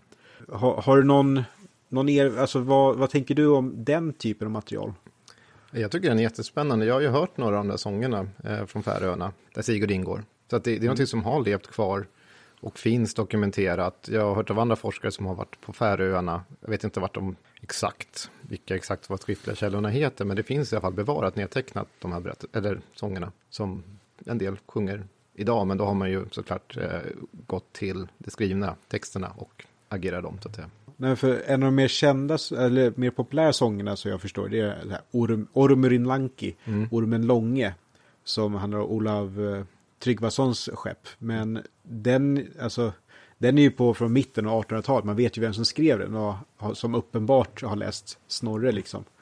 Eh, och det gör att man, jag blir lätt mer skeptisk till andra grejer då. Mm. När det typexemplet finns, men ja. Ja, men det, då går vi tillbaka till den här tiden när man, har, man upptäckte de här källorna på nytt så att säga. Det, det är ju en historia i sig när man det är ju det som i och för sig ska vi vara så glada över att islänningarna skrev på pergamenten och, och stoppade sina hem och annat med just det här. Utan man, har, alltså man stoppade det verkligen i byggnader och sådär, man förstod inte värdet på dem. Och sen när man började jaga handskrifter, det är lite grann stormaktstiden också, Sverige, Danmark, man började kriga och, och det var ett kulturellt krig också. Då, man insåg att de här fanns, som berättade liksom Nordens historia. Och då var det liksom en kapprustning för att få tag. Vi smugglades hit islänningar exempelvis med handskrifter och sånt i Sverige. Och så här. Och danskarna gjorde samma sak, men, och då kunde man betala folk för att leta reda på de här, det som fanns kvar av handskrifterna. Och då hittar man väldigt mycket. Det är fantastiskt, men i, i och med detta så blev det ju väldigt intresse för detta. Och så har vi liksom göticismen och allting här i, Sverige då som mm. också har, så att säga, men man får inte tro att, eh, jag som jobbar med folkminnesmaterial och som folklorist, att bönderna sig på 1890-talet eller början på 1900-talet inte läste tidningar eller att det fanns någon som hade tag på mm, också hembygdslitteratur som skrevs på den här tiden. Det, det gjorde man och då, då hade man ju i vissa fall också tillgång till den här typen av forskningsresultat om man säger så. Och det är från 1600-talet framåt sånt där började produceras i alla fall. Nej, men då, det blev lite så som då, runristningarna i Nordamerika. Som alltid hittas vid svenskbygder. Just att den typen av kunskap spreds bland många i samhället. Men, men, finns det exempel någon annanstans ifrån? Alltså då, nu har vi då en viss försiktighet med nordiska, men mm. kan man se att grekiska bönder nämner Zeus? Alltså finns det något sånt du känner till någon annanstans? Jag vet bara om att, men det går snarare via en kollega som disputerade i Lund på just det här motsvarande nyhedendom om man säger, fast i, i Grekland idag. Mm. Eh, så det finns också sådana rörelser där som gärna då omfamnar eh, den typ, den äldre tidens gudar då, från Olympen, olympiska gudarna helt enkelt, i, i modern tid. Men jag har ingen själv koll på vart de har varit däremellan. Alltså jag tror inte att det har varit, äh, jag vet faktiskt inte, jag tror inte hur, hur det, insamlingen har sett ut av berättelser från grekiska och även faktiskt romerska bönder om den här typen av grejer. Eller italienska köp måste jag säga. Det här, alltså det här blev en wow, wow-upplevelse för mig. För jag har nog inte sett det på med den här försiktigheten förut. Och du lämnar ändå lite utrymme, så det, det kommer jag absolut eh, ha kul med. Men det här känns viktigt för min förståelse för vissa typer av källor. Så det uppskattar jag jättemycket. Mm, bra. Jag hoppas att Sebastian som skickar in funderingen också är nöjd. Det var ju fantastiskt. Ja, det hoppas vi. Men jag känner också att ofta när man får frågor, ofta som man är ute och föreläser om oftast folktro som jag jobbar mest med idag, så är det oftast en fråga om det, det finns liksom något fornnordiskt kvar och sådär. Mm. Och jag tycker oftast man, man, man känner sig så himla tråkig när man ska hålla på och vara källkritisk och ta upp alla problem ja. och sådär. Men visst, det är inte helt omöjligt att någonting kan finnas kvar. Däremot finns det också snarare en önskan bland många att hårdra detta. Det, det har blivit modernt de senaste åren, inte minst på internet, att försöka hävda att jultomten och Oden är detsamma, så att jultomten är Oden. Och ja, det är inget skämt, utan det är seriösa texter som är seriösa, men det har skrivits texter om detta, försöker hitta på olika anledningar till varför jultomten egentligen är Oden. Och det är liksom man ser som, som religionshistoriker, men på det där, nej, nej, nej, nej. det finns ja. ingenting som påminner där. Liksom, då har man helt missat jultomtens eh, historia som är väldigt brokig och eh, komplicerad i sig. Men också de här parallellerna man finner fram som liksom att det ska vara antal renar ska motsvara benen på Sleipnir. Så, ja, men de har ju missat det, vem som har diktat fram de här renarna i USA exempelvis. Ja. Alltså det är sådana här detaljer som blir helt fel. Mm, skäggig ja. gubbe, ja men vem var inte skäggig på den här tiden? Skrivs. Alltså, det blir, det blir massa sådana här saker som varenda julklapp man skulle fått av Oden vore ett spjut i bröstet. Alltså det är ju inte, ja. det är inte den schyssta guden om man säger så. Nej, eh, Jackson Crawford som jag eh, är lite, ah, vad ska jag säga, akademisk crush på. Mm. Han har något så här tio minuters klipp där han med sig trött ut och reder ut flera saker runt varför tomten och Oden inte är samma person. Ja. Ja, men ibland måste man göra den där uh, saken och ta den typen av debatt och hoppas på att någon lyssnar. Mm. men det är oftast det, att man har någon bestämt sig för det så, ja. ja men det är samma sak om man ibland ska motbevisa sig Jesus och säga att det är stulet hit och dit ifrån. Och så tar man, hittar man någon gammal myt någonstans som påminner och så säger man att hävdar man rakt av att de har snott det. Men då har man inte förstått hur religiösa traditioner fungerar. Nej. Alltså det är ju det är så många steg däremellan och man blir lite matt när man tänker på det. Jag ska ta en annan sak som är förresten när man pratar om det här med hur kulturer lånar av varandra. Det kanske också kan vara intressant att säga här. För vi har pratat mycket om fornnordisk religion och man pratar om det här med evolutionismen som jag nämnde förut. Den har ju också använts på ett sätt, exempelvis med i, i Sverige så har man ju då tänkt sig att ja, men vi har ju också andra grupper i Sverige. Eh, vi har bland annat samer och eh, vi har ju, ja det är framförallt samer man har tänkt på även om det finns eh, eh i norra Sverige då också eh, meänkielitalare och sådär. Men, men man tänkte på att samerna då i en lägre stående kultur var en idé inom forskningen länge. Eh, att de inte har kommit lika långt i evolutionen så att säga. Och det där blir jättekonstigt. Då tänkte man sig, ja men då kan man bara, lån kan bara gå från den, den högre till den lägre. Så att, liksom att då samerna ska låna av det fornnordiska. Att det, det andra vore otänkbart. Men det skrevs redan på, var det på 30, 1937 om jag inte säger fel nu. Så Dag Strömbäck som var chef länge på arkivet där jag jobbar idag eh, gjorde sin stora studieavhandling som heter Seid. Och där visar han ganska klart och tydligt på att det förmodligen gått åt andra hållet. Och Seid är någonting som många känner till från ryska, eh, en, en slags eh, magisk ritual som de förmodligen har gått från samer till eh, nordborna då. Och varför ska det inte kunna göra det? För att det är det som också var ett problem med de här gamla teorierna där man hade de här indoeuropeiska teorierna exempelvis. För man tänkte som, det blir som en slags alltså, väggar mellan olika folkgrupper bara för att de inte pratar rätt språk. Och då, men i verkligheten ser det ju aldrig ut så. Alltså alla som bor i gränstrakter med annat folk så att säga, de lär sig varandras språk. Det är så man interagerar med varandra. Mm. Och saker går omkring, alltså det tas fram och tillbaka. Och man tar, så att det, det är alltid minst personer som kan två, ibland flera språk som, som liksom de assimilerar, de tar av varandra.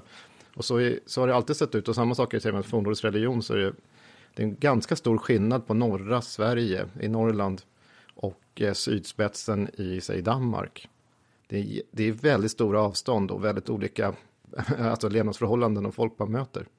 Så förmodligen såg religionen också annorlunda ut då. Så att det är också ett problem att tänka sig fornnordsreligion som ett enhetligt, enhetligt system. För att det är en religion eller flera religioner, men det är, vissa gudar har man delat på, men förmodligen har det sett annorlunda ut på olika platser också. Vilket eh, bra, bra brandtal.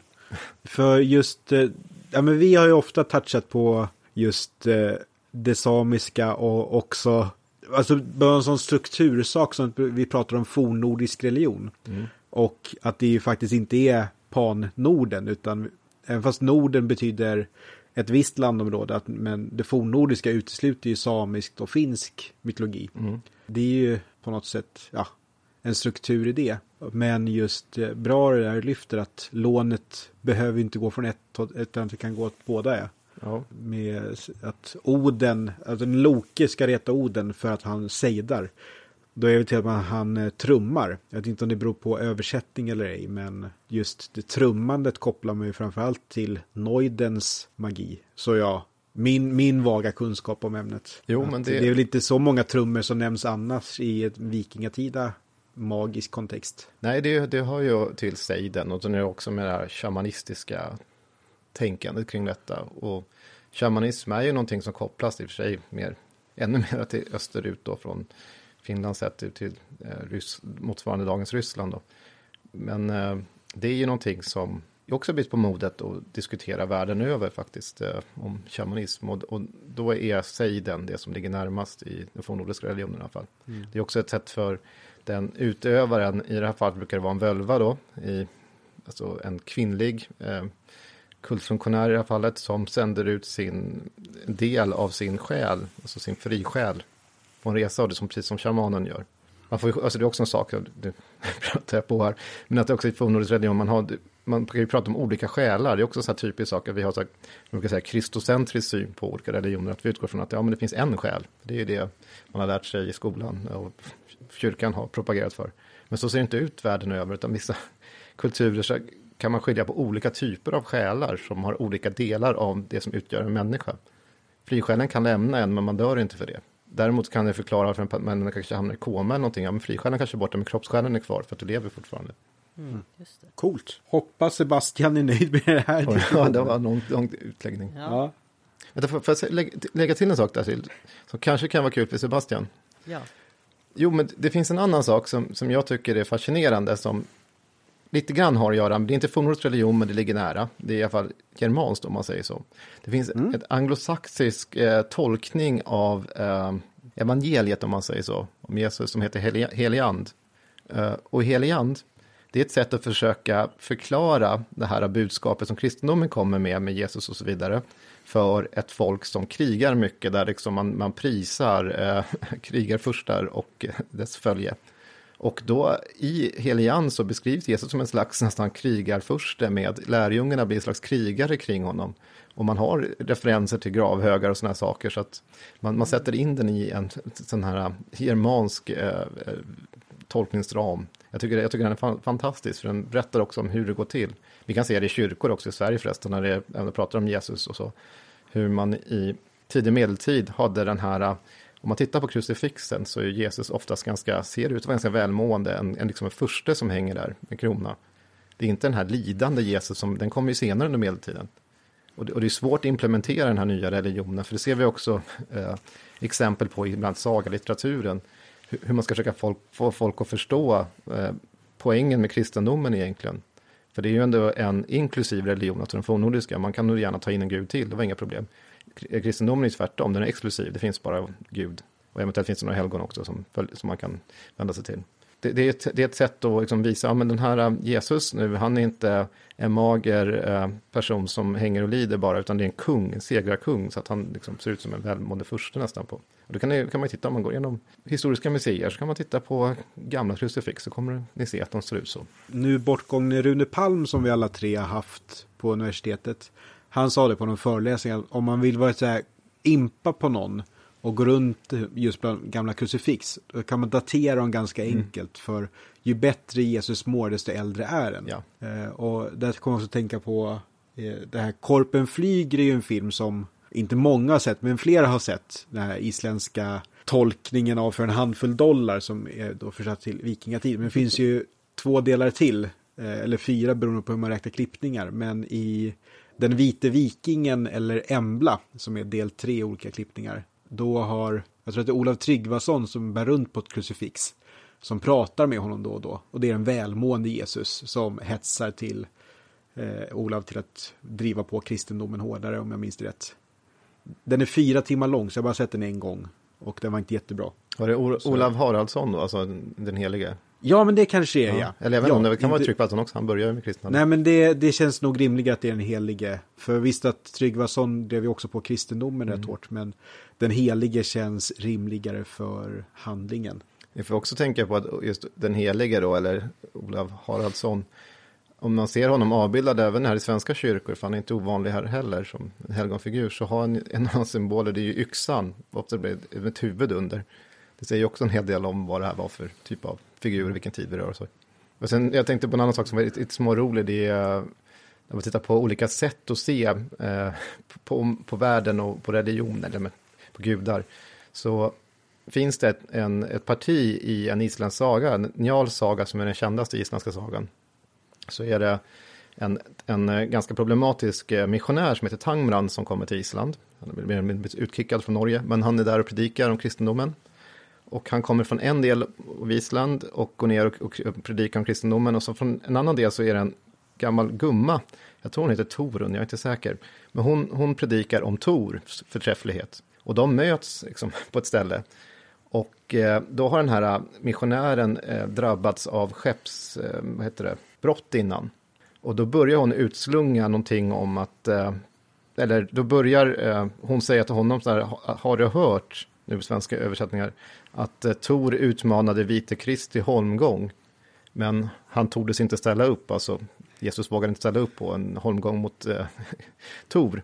Varpå Tor, den här gumman då svarar att eh, ja, vad jag har hört så vore Tor inte annat än ask och mulla om inte Gud ville att han levde. Och det är väldigt så typiskt, det kosmiska Gud står över allt annat. Så det är två olika liksom, världsbilder som möts. Och då blir ju såklart gumman sur och säger att det var Tor som slog sönder hans skepp och sådana saker.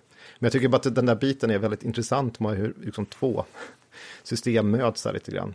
Man har... Men för är det, eh, åberopar han Olav den helige på något vis? Eller hur, för jag funderar på om det är samma veva som just att det här med att Tor anses vara rödskäggig. Att jag tror att det dyker upp i någon saga där han jämförs med Olav den helige. Som vi då, du var inne på tidigare mm. hur kristendomen kan ta till sig vissa attribut. Mm. Att Olav som då avbildas som skäggig och håller en yxa. Att det kanske skulle fylla ett vakuum efter en, ett annat skägg och som håller en hammare. Eh, men jag kommer inte ihåg om det är från Jarls saga eller någon annan. Det kanske är mer någon grönlänninga-grej. Eller en kunga, ja. kungasaga kanske, hans egna. Ja, ja men det, för det är en liknande situation i alla fall. Att det, de har varsin religion och bråkar på vid skeppsbrott nämligen. Och med tanke på frågeställaren här, nu kommer vi prata all evighet om den här frågan, men hur vissa berättelser lever vidare och hur just detaljer, nu, nu pratar jag lite grann om gudsbild som man brukar säga inom forskningen, guden uppfattas, men där var det ett ramaskri när Marvel-filmerna kom ut. De, alltså om, om, eh, Avengers och Thor-filmerna. Men det var inte på grund av Tor, utan det var på grund av att Heimdall, som ju på ett, ett tillfälle kallas för den vita asen, eh, att det var en, en afroamerikansk eh, skådespelare som spelade honom. Men det var inte en jäkel som sa ett ord om att Tor var blond och skägglös. Det är liksom en sån här, det är ju exakt lika stort brott mot källorna i så fall som, som det andra. Ja, när jag kom, jag hade ganska just, jag hamnade i något sånt samtal när de där var rätt nya och eh, folk eh, sa att det var folk från hela, ja med vår, vår jords hörn som fanns representerade bland asarna. Men just att flera av asagestalterna beskrivs ju rakt ut som att de inte kommer från samma plats som allihopa och just Heimdalls ursprung behöver inte nödvändigtvis vara bland asarna. Nu ska inte jag rättfärdiga någon typ av bråk eller Nej, säga Nej, men jag tror också, ursprung på annat sätt. Men, ja. men en till detalj där som ju är att Stan Lee när han hittade på Tor och sånt där, han hade väl inte så stor aning om, de, om myterna, det var inte heller det som var hans intresse, de, de är ju en slags Nej. aliens i hans, eh, hans värld. Liksom. Och den som plockar upp hammaren där, i och för sig en vanlig människa, det beskrivs ju där också, som sen får den här kraften. Sen har han ju gjort en, inte han, men senare en kvinnlig Tor och det har varit en häst-Tor och en grod-Tor och allt möjligt som har varit i Marvel-universumet. Så jag inte, just att tänka sig att det är det fornnordiska, det det är ju inte det, egentligen det heller, utan det är ju bara namnen de har använt sig av. Och om något så kanske då forntidens människor skulle tycka, va? Har ni en annan variant på det här? Ja. Att just, vi pratade om olika källor tidigare och jag tror att det har funnits ett visst nöje för i att grannbyn har en egen historia om hur Tor löste ett problem. På något sätt att om ytterligare tusen år så kanske de säger att senare kom det en tradition där Loke och Tor var bröder. Det är inte helt omöjligt, det är en ganska bra eh, reflektion faktiskt, för att så kan det verkligen se ut. Att eh, alltså genealogin och sånt där som man pratar om, olika gud, alltså det kan ha sett väldigt olika, olika ut på olika platser. Det är ingen som säger att eh, Snorres eh, alltså Pantheon är det rätta. Tvärtom, det är mycket som tyder på att det inte är det, utan det är en variant av många. Och ett systematiserande, inte minst som, som Snorre Sturlason själv har gjort, av det här disparata materialet som han har haft tillgång till och som ju också är motstridigt. I källorna så är de lite motstridiga. Och så, så ser det ut, och så ser det ut i folkloristiken också när vi pratar om sägner och sagor och sådär. Att det är olika varianter hela tiden i omlopp. Men det är ju att alla som håller på att tänker sig att det ska vara en rätt version är just, eh, kommer från en boktradition. Där man tänker sig att det finns en skriven rätt berättelse. Men det är helt emot hur en muntertradition fungerar. Vi, vi har märkt det väldigt ofta när vi försöker leta myter och att vi kanske berätt, återberättar en version lite grann men försöker ofta påpeka att ja, fast i en annan ver- version så händer det här och i en annan det här och det kan bli någon helt olika moral eller förklaring till vad, vad det är nu den här myten vill berätta. Fast den liksom grundstenarna är samma så drar de åt olika håll ibland. Sen är det också de som tolkar någonting. Ett, ett gott exempel på detta. Och om någon är bokstavstroende kristen som lyssnar nu så får ni hålla för öronen. Men i Gamla Testamentet i Första Mosebok så beskrivs det ju om hur eh, människorna skapas. Först står det faktiskt i Första Mosebok att Gud skapar eh, eh, Adam och Eva sida vid sida. Sen lite senare, och det här är lätt att kolla upp, det är bara att slå upp för- Första Mosebok och läsa. Sen skapas Eva ur Adams revben. Men det är ju uppenbarligen en annan version, för att det, det har redan sagts att de skapas tillsammans först. Och vilken tradition har då man använt sig av? Det är den andra berättelsen man har utgått ifrån. Och den har liksom blivit legitimerande här. Men det finns ju faktiskt två. Och det tyder ju ganska rejält på att det är muntliga tradition, äh, muntliga traditioner i början som har vävts samman till det här. Mm. Ja, och där, det är väl lätt just det där när folk ska argumentera för lillit som, alltså som Adams första fru som kommer från mycket, mycket senare källa, sen är väl 900-tal. Men just att det skapas en kvinna vid två tillfällen. Om det finns rum för en annan kvinna före Eva eller... Lilith Det, nämns det är en ju- annan diskussion. Ja, och Lilith nämns ju bara vid ett tillfälle i Bibeln. Och det är bara vid namn.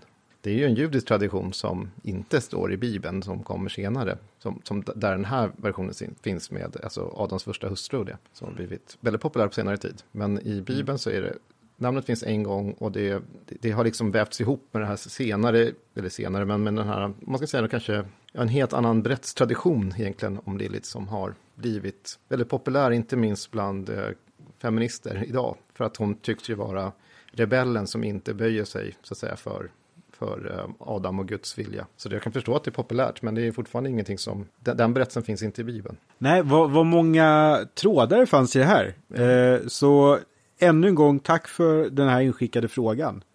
Eviga frågan. Ja, men, men Li, du, du höll på att plocka upp en annan tråd där med hur vi skulle gå vidare.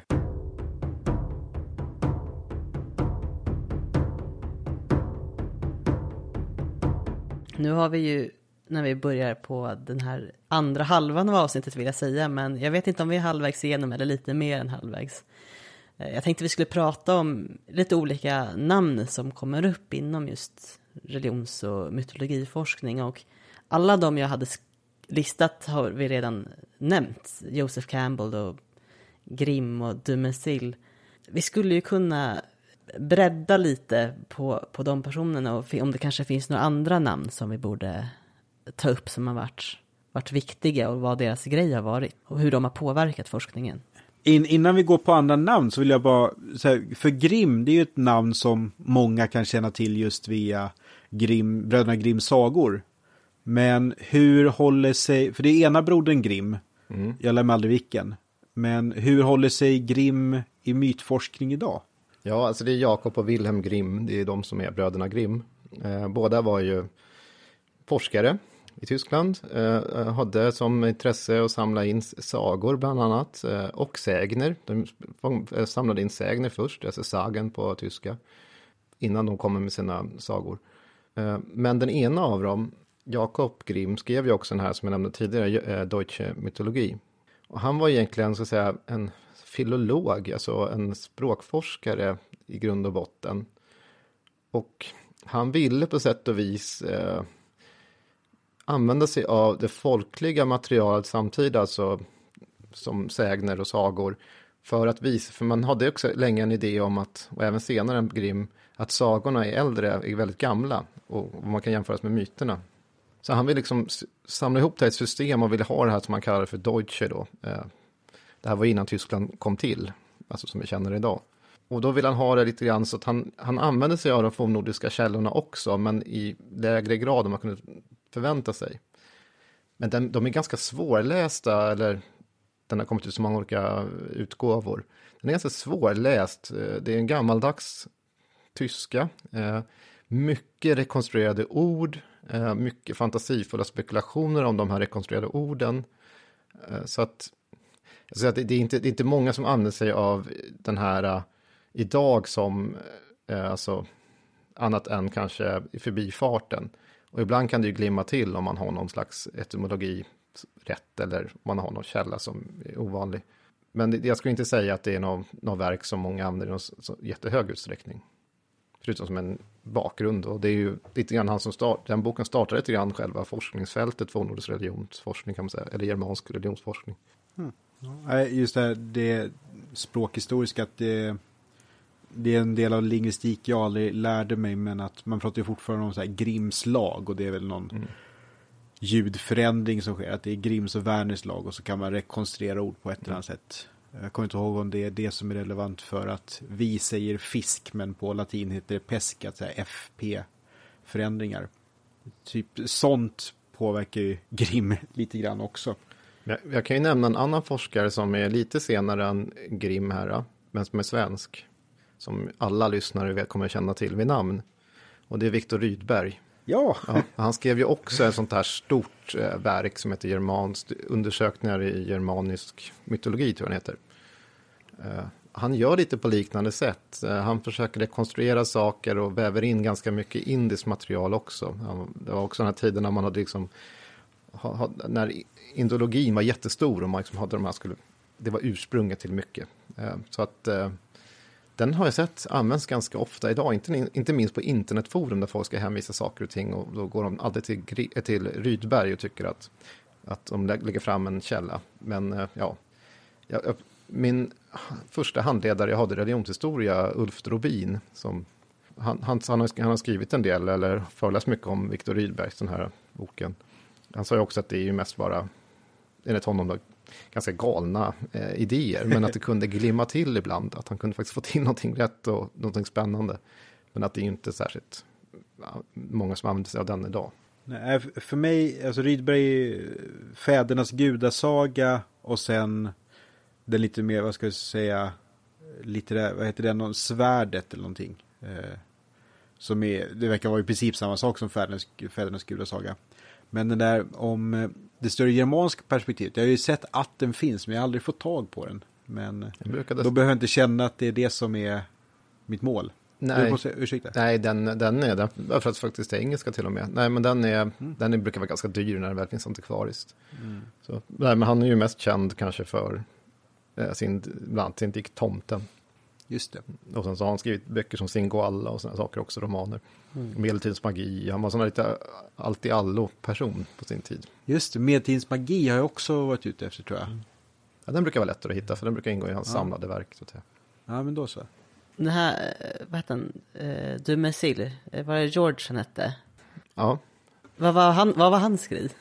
Jo, man hade ju den här idén om, alltså strukturalistiska idén om att man i de indoeuropeiska samhällena, alltså rent språkligt, de indoeuropeiska språken, och det äldsta är ju liksom vaggarna i Indien idag, och sen är det liksom indoeuropeiska språken, som är stor del av Europa, många språk tillhör den här språkfamiljen, har så att säga en liknande struktur som man kunde se i samhället, där det liksom var i toppen var det en kung och magiker till sen, och sen var det krigarna, och sen var det liksom det här, alltså typ bönder, vanligt folk. Mm. Och den här strukturen skulle återspegla sig i myter i alla de här samhällena. Och det skrev han en hel del om och jättemånga forskare eh, skrev också om detta. Så han var ju alltså en gigant i religionshistorisk forskning länge. Mm. Så att, eh, men man hittar de här strukturerna tyckte man och eh, ja, men det, där var just de här eh, som vi nämnde förut med att man har det är som att man utgår från att folk inte pratar med varandra om de inte är indoeuropeer eller någonting annat. Om det går via Finland, att det finsk-ugriska då inte, att man ska kunna prata med dem. Alltså det, för det är just den här att då tänker man sig inte att, det, att man kan ta intryck av varandra, för då är man väldigt benfast inne i den här strukturen som måste vara ett indoeuropeiskt folk. Och, ja, och då hårdpressar man ju faktiskt materialet i vissa fall. Mm. Men han, det sagt så tycker jag att hans forskning är fortfarande väldigt spännande. Och det han, han skrivit en del, hel del om fornnordisk religion också, men om romerskt och indiskt och så också. Men han, han är ju intressant. Han, han är ju, man behöver inte liksom eh, hålla med om hans övergripande hypotes här. Eh, men, eh, som, men det är fortfarande väldigt eh, tankeväckande, spännande och välforskade, alltså genomforskade böcker, eh, studier som han gör. Men är, la han på något sätt eh, någon grund för att man skulle ha olika begrepp att, liksom att röra sig med när man pratar om de här olika som han uppfattar de här olika strukturerna eh, som ändå fortfarande är tillämpbara. Ja, så han, han hittade ju dem i, i det text, alltså han, han använde sig av ett ganska stort material och han, det var i många olika studier. Så att eh, romerska exempelvis i, för sig, och då går han igenom väldigt mycket källor för att hitta de här strukturerna. Då, då jämför han ju både på samhällsnivå och gudanivå, hur de där liksom sam, sammanhänger och i kulten. Så att de, liksom, det hänger också ihop. Så att eh, där har han ju gjort ett jättefint arbete på sätt och vis. Sen kanske man, om som sagt att det här kanske inte håller i långa loppet. Det kanske är mer mm. komplext än så. Att man bara hittar den här enkla strukturen överallt. Mm. Men ja.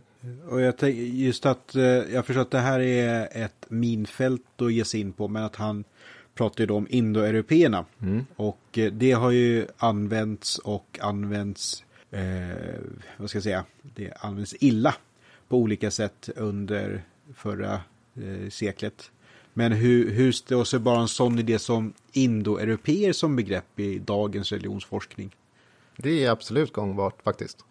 Ja. Eh, jo, men indoeuropeisk, det, det, är ju det är ett stort forskningsfält i sig. Eh, det har precis inrättats ett nytt centrum på Stockholms universitet som bland håller på med okay. det. Mm -hmm. eh, så det var ett projekt här som heter LAMP-projektet som fick väldigt många miljoner av Riksbankens eh, jubileumsfond här tror jag var. För, men det är ju det är jättespännande forskningsfält, men där är ju arkeologer, religionshistoriker, språkvetare och sånt. Och även faktiskt genetiker nu med, som har nya rön, hittar nya om hur de här indoeuropeiska folken har rört sig. Eh, det handlar snarare om sånt, man kan se liksom rörelser runt i bland annat Europa då, eh, hur folk har rört sig och vart baggan kan ha varit och så. Mm. Jag tycker det, det, det är ett spännande ämne. Och man kan fortfarande jämföra de här kulturerna, jag tycker jag fortfarande är fruktbart många gånger. Men att ha just den här, en idé om att den här tredelade strukturen ska finnas överallt, det är snarare den jag tycker kan vara problematisk i så fall. Mm. Förstår. Joseph Campbell nämnde vi där också, eh, amerikanen med det här universalmytskonceptet. Mm. Vad, vad var han, du sa att han hade, han, han hade en, en fot lite i psykologin med Jung och eh, Freud med de här olika arketyperna och det också. Ja, just det. Men vad, vad var hans bakgrund annars? Jag vet att han är amerikan. Eh, men vad, kollade han på hela världens myter? Ja, det gjorde han. Han, var, han hade sånt eh, helhetsperspektiv. Det var väl därför hans den här uh, Hero with a thousand, thousand faces blev så, så populär. För att det känns som att han har liksom en, en övergripande förklaring till hur alla världens myter hänger ihop och vad de egentligen liksom, han hade den där tanken om mo monomyten, då, alltså att det ska vara en, en ursprunglig berättelse och sen kommer saker att sippras ner på olika sätt runt om.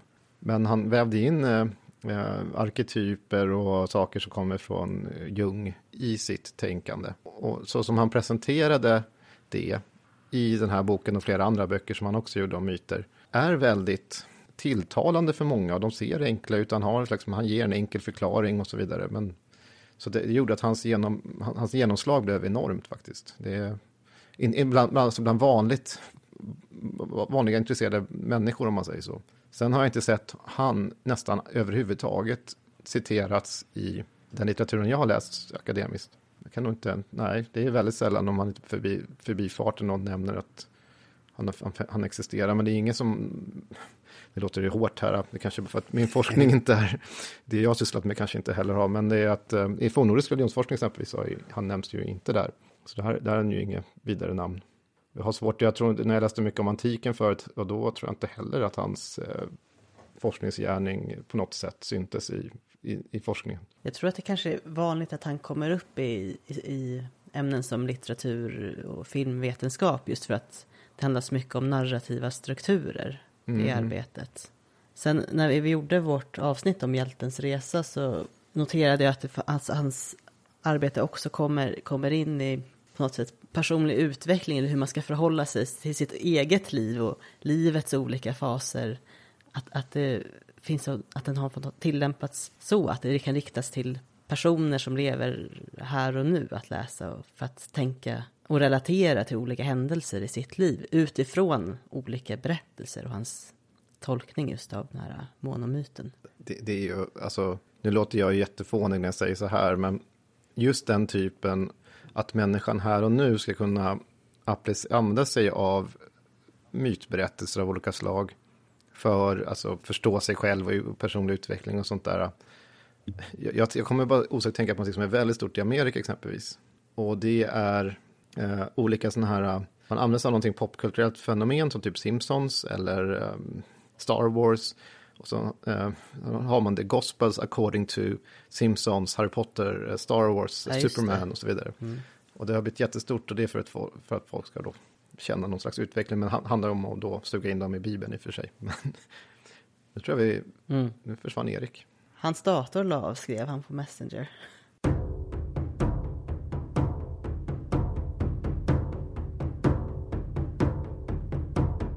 Uh, sådär, jag ber om ursäkt för ett uh, problem. Men nu är jag tillbaka. Hade vi några no, an, no andra namn som vi borde nämna? Så i, I religionsforskning så finns det ju en mängd alltså, kända namn. Mm. En annan heter Mircea Eliade, eh, också en ganska stor forskare som har skrivit mängder om eh, myter och, och, och eh, religion överlag. Som utgår från liksom, den religiösa människan. De, de, är, de är väldigt bra. Han har ju såna här, de är, många har översatt till, till svenska också. Så det, det, är ju, det är också en stor forskare som har funnits länge. Men annars så, ja, vad ska man säga mer? Ja, det, det, finns ganska många, mm. säger igen, men det, det, är liksom ett, Walter Burkert, en stor tysk forskare som skrev om eh, antiken och utgår från liksom ett, ett slags offer från början och som ett slags grund till mycket av religion. Alltså mm. ett blodslaktoffer som också är väldigt bra eh, studier. Men det, det, är också lite grann, vilken typ av eh, myt, mytforskning utgår man ifrån? Mm. För att eh, det där kan vara svårt, alltså vissa övergripande, Mircea Eliade är mer övergripande, men annars så finns det stora namn inom, säg, romersk och grekisk eh, mytforskning, det finns stora namn inom keltisk mytforskning, inom eh, japansk eller kinesisk eller afrikansk eller sydamerikansk, så det är väldigt, alla, har sin, alla fält har sina namn så att säga. Jo. Finns det så här särskilda liksom, verk eller litteratur som man ofta, ofta går till som kanske är mer teoretiska än andra som, som funkar i större, stora delar av världen som är gemensamma?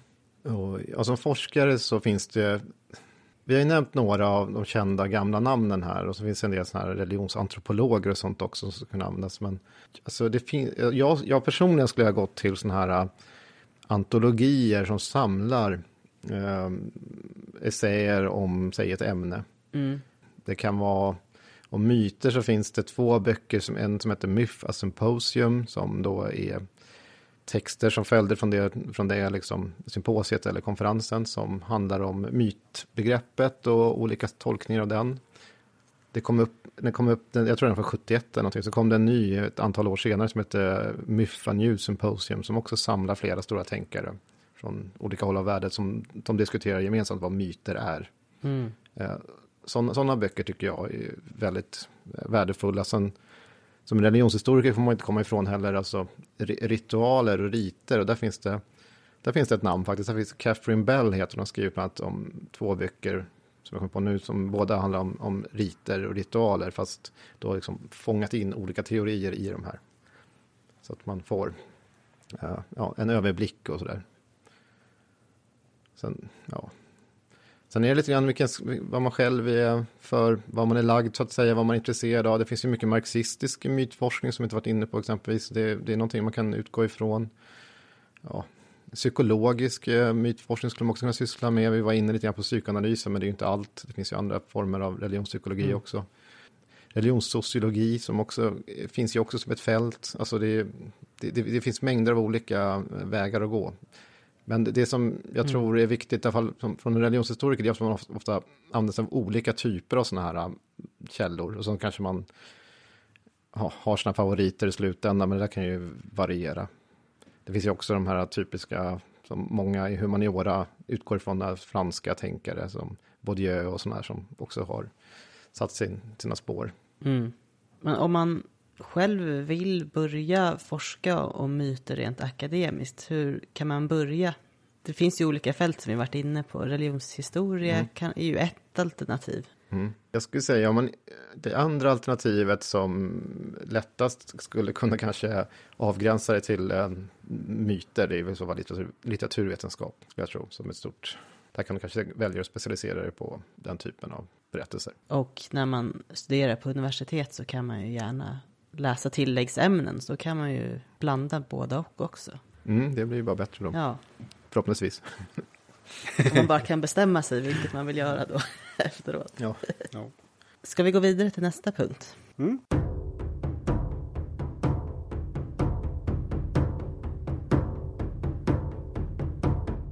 Men eh, i, ska vi inleda den här delen? Vi har ju fått in en till lyssnarfråga. Är det den vi ska ge oss på nu, Li? Ja. Och eh, den är lite annorlunda. Vi brukar ju få våra lyssnarfrågor som eh, mail eller chattförfrågningar. Eh, vår, vår vän Nils, han skriver ju gärna texter mm. i alla dess slag. Han använder alla våra olika medier för frågor tror jag. Ja. Och det uppskattar vi Nils, så, så det är inte en pik så. Men den här gången har vi fått ett ljudspår. Så jag ska försöka spela upp det här nu och sen så löser vi lite med eh, digital magis hjälp sen i, när Li ska klippa. Men vi får se om det här funkar. Är ni beredda? Mm. Hej på er grabbar! Det här är eh, Lars Wahlström och Eva Boström ifrån eh, När man talar om trollen. Och jättehärligt program, jätterolig podd. Eh, jag vill lyssna på varje gång ni släpper nya avsnitt. Vi har två frågor, både till Tommy och till er. Och min fråga är då, finns det något inom mytforskningen som är lite outforskat som skulle vara spännande att grotta ner sig i och lära sig mer om? Är det någonting som är inom just forskningen här som, som vi inte riktigt har tagit reda på än. Och eh, jag undrar om det är någon myt som är trendigast just nu. Och är det någon bubblare på gång? Sånt undrar man ju också över. Ja, jag hoppas att vi får trevliga svar på det här. Ha det så himla fint hörni. Hej då. Ja, det var ju några du kände igen. Ja, jo, det mina poddkamrater där. Vi tänkte att du skulle känna dig som hemma. Ja, vilka svåra frågor de ställer. Det är typiskt, de ska ställa mig mot väggen så här som vanligt. Ja. Ja, alltså något fält som uh, mytforskningen, nej men det är, jag tror det handlar om att man hela tiden hittar nya infallsvinklar genom att kanske kombinera med andra ämnen, så att säga, kanske oväntade, snarare så man får se. Om jag, fornnordisk religionsforskningen var liksom, ibland kändes det hopplöst, för det var enda lilla strof enda lilla ord fanns liksom avhandlingar och hundra tyska texter från 1800-talet skrivna om. Men, men, men mycket, man hittar liksom helt nya, kanske infallsvinklar, man Eh, jag, jag, till exempel skrev ju min avhandling handlar om eh, hallkulturen. Och så tittade jag på om man kunde se ett mönster på hur det beskrivs, alltså levnadsregler där med myterna. Då hittade jag någonting nytt som man inte riktigt hade gjort förut. Men det hade jag inte kunnat gjort om det inte vore ett stort, alltså nytt eh, forskningsfält som hade skrivit ganska mycket om just hallkulturen. För det var liksom en förutsättning lite grann. Och man, man kan nog hitta sådana vinklingar som Eh, man kombinerar med olika ämnen. I det fallet för mig var det arkeologi. När det gäller myter så tänker jag mig, okej, okay, det är de mest populära som har levt vidare i populärkulturen är ju naturligtvis i så fall antikens myter eh, av olika slag. Eller bibliska berättelser.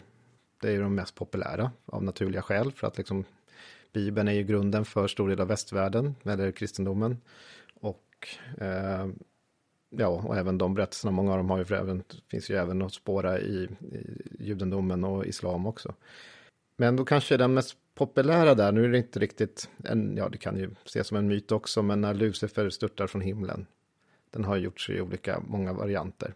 Eh, Milton exempelvis och många andra. Och det är nu tv-serien Lucifer som går på tv nu som bygger på Sandman-serierna. är ju ett exempel.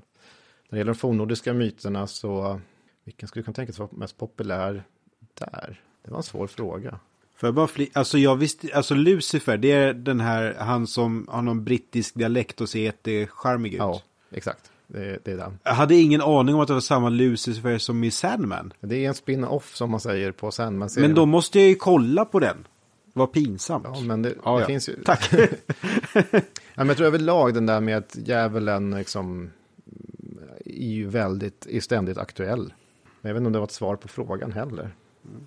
Annars har ju Odysseus, alltså uh, Odysseen har ju gjorts om och om, om igen i olika varianter. Alltså delar som, av hans äventyr i, som beskrivs i Odysseen har ju såklart eh, skrivits om och filmats på olika sätt. Så den har ju verkligen levt vidare. Herakles är ju en annan figur som hans mm. olika storverk har ju också liksom upprepas gång på gång på gång i olika sammanhang. Har du själv någon favoritpopulärkultur när det kommer till de sakerna? Jag gillade en gammal, hette han, hette han Jim Henson som gjorde dockor. Mm. Det finns en eh, på 80-talet och det finns något som heter Storyteller. Och då är det en gubbe som sitter med en, en hund, hunden är en docka då. Och så berättar han för hunden. Och det finns en som är Greek Myths och så finns det en som är typ Grimms eh, sagor. Och då berättar han för hunden och samtidigt så filmas det då en, en episod eh, som eh, jag tror det är Hensons dockor och, och skådespelare som, gör, som, som liksom är där. Men det, de, de är väldigt vackert fint återberättade. Eh, det är nog favorit för mig, som jag bland annat växte upp med. Är det den Henson som gör, gjorde Mupparna? Ja, det ska vara samma. Ja. Ja, annars är ju Valhall, alltså Madsens eh, Valhall är ju fantastisk när det gäller mm.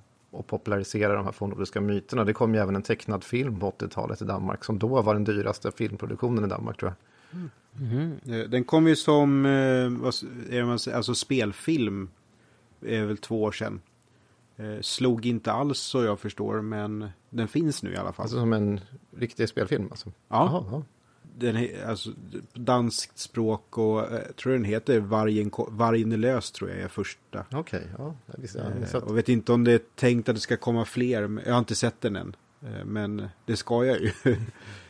ja, det var intressant. Det var ju kul. Det var inte, länge, det var inte jättemånga år sedan som Madsen avslutade hela Valhall-serien.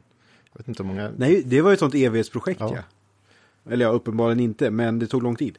kan det vara? Kan det vara runt 15 album eller något liknande? Sluta med Ragnarök. Jag tror Eva var lite ute efter också om det finns någon myt, särskild myt just nu, som trendar just, just nu, som är väldigt så aktuell. Åh, det är svårt att ta en sån där på volley, man måste fundera ett tag. Ja, Men jag tycker någonting som, ja, men någonting som alltid återkommer. Det finns liksom, och nu, nu går vi lite grann tillbaka till Campbell och nu Mm. märker att jag håller på som en politiker, slingrar mig ur frågan. ja.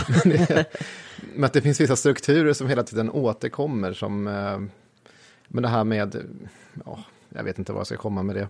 Nej, jag, jag, jag tappar tråden där tror jag. Det är inte så bra att vara politiker. Nej, för jag tycker mig se väldigt, att det ändå, ja, men vi, vi pratade lite om det innan jag och Erik, att det är ändå ganska mycket fornordiskt inspirerat. Jag kan inte säga att det är någon särskild myt alltid som dyker upp mycket i, i film och tv-serier nu, för att det kanske ger en ganska schysst fantasy-vibe som man kanske Erik nämnde att de grekiska mer adaptionerna lyckas ju inte lika bra eh, på något vis. Nej, för där, du kommer då, du, som du sa, att det slår igenom mer i litteraturen och Percy Jackson som grundas i antiken har ju ett stort genomslag. Men när det kommer till grekiska filmhjältar att det är väl Troy som är senaste liksom blev så här en storfilm och visst vad heter den här nyinspelning av någon 50-tals action. Eh, men och, alltså Liam Neeson spelar Zeus i någon film för ett tag sedan. Vad heter den? Clash of the Gods. Mm, det var väl, Eh, ja, kanske Titans. var Titans. ja. Där var det. Ja. Och den slog vi inte igenom ordentligt och jag tycker att när jag pratar mytologi med folk, folk kanske då som inte är mina kollegor så att det bara är fornnordiska, eh, men att många har någon stark relation till egyptisk mytologi, men egyptisk mytologi i populärkulturen har ju absolut inte slagit på sistone. Att eh, då den här eh, var en film som kom för ett tag sedan som jag inte heller kommer ihåg. Utan den fick ju mycket media, men det var ju framförallt för att det var så oerhört vita skådespelare i en film som kanske skulle kunna lyfta andra skådespelare.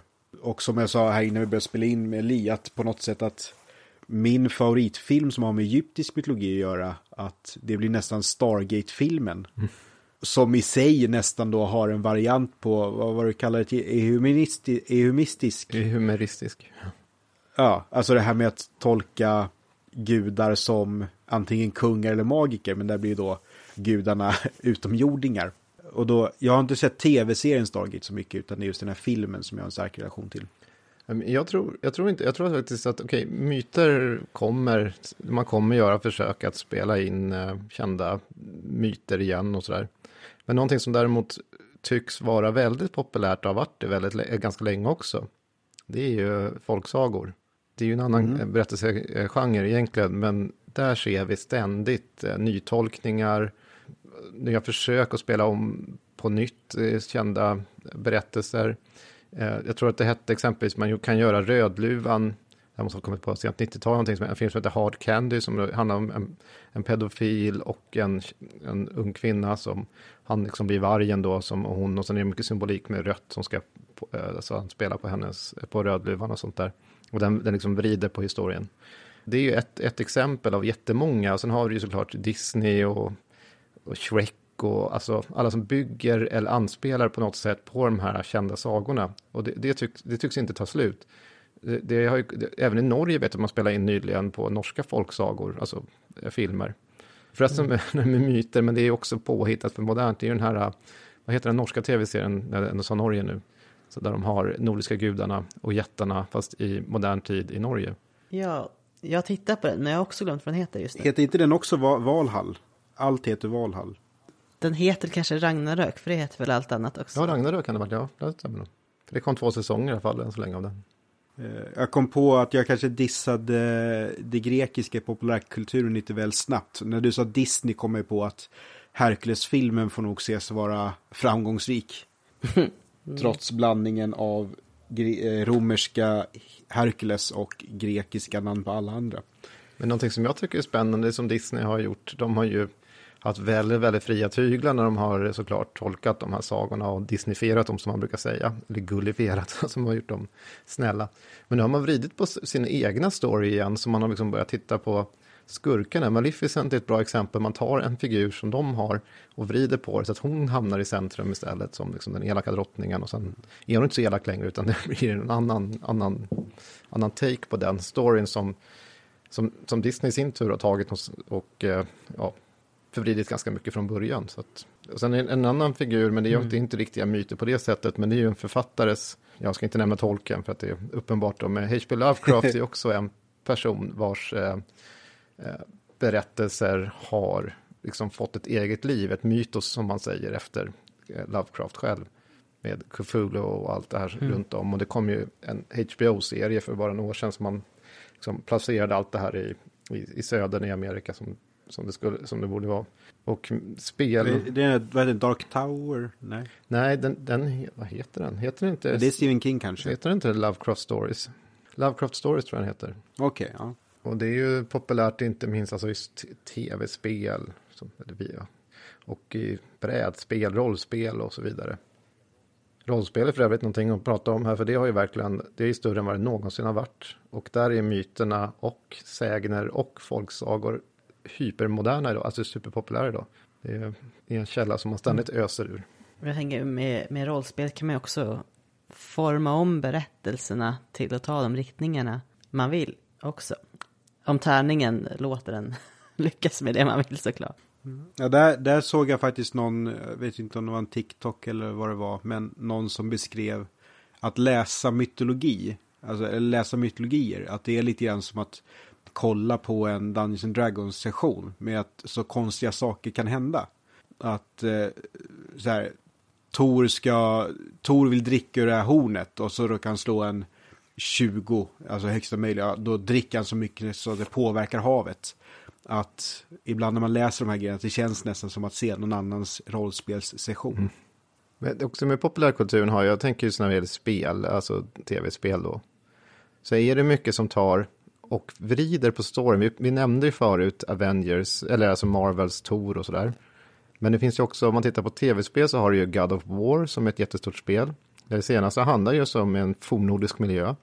Men den är ju ganska omgjord för att passa in i den här spelvärlden.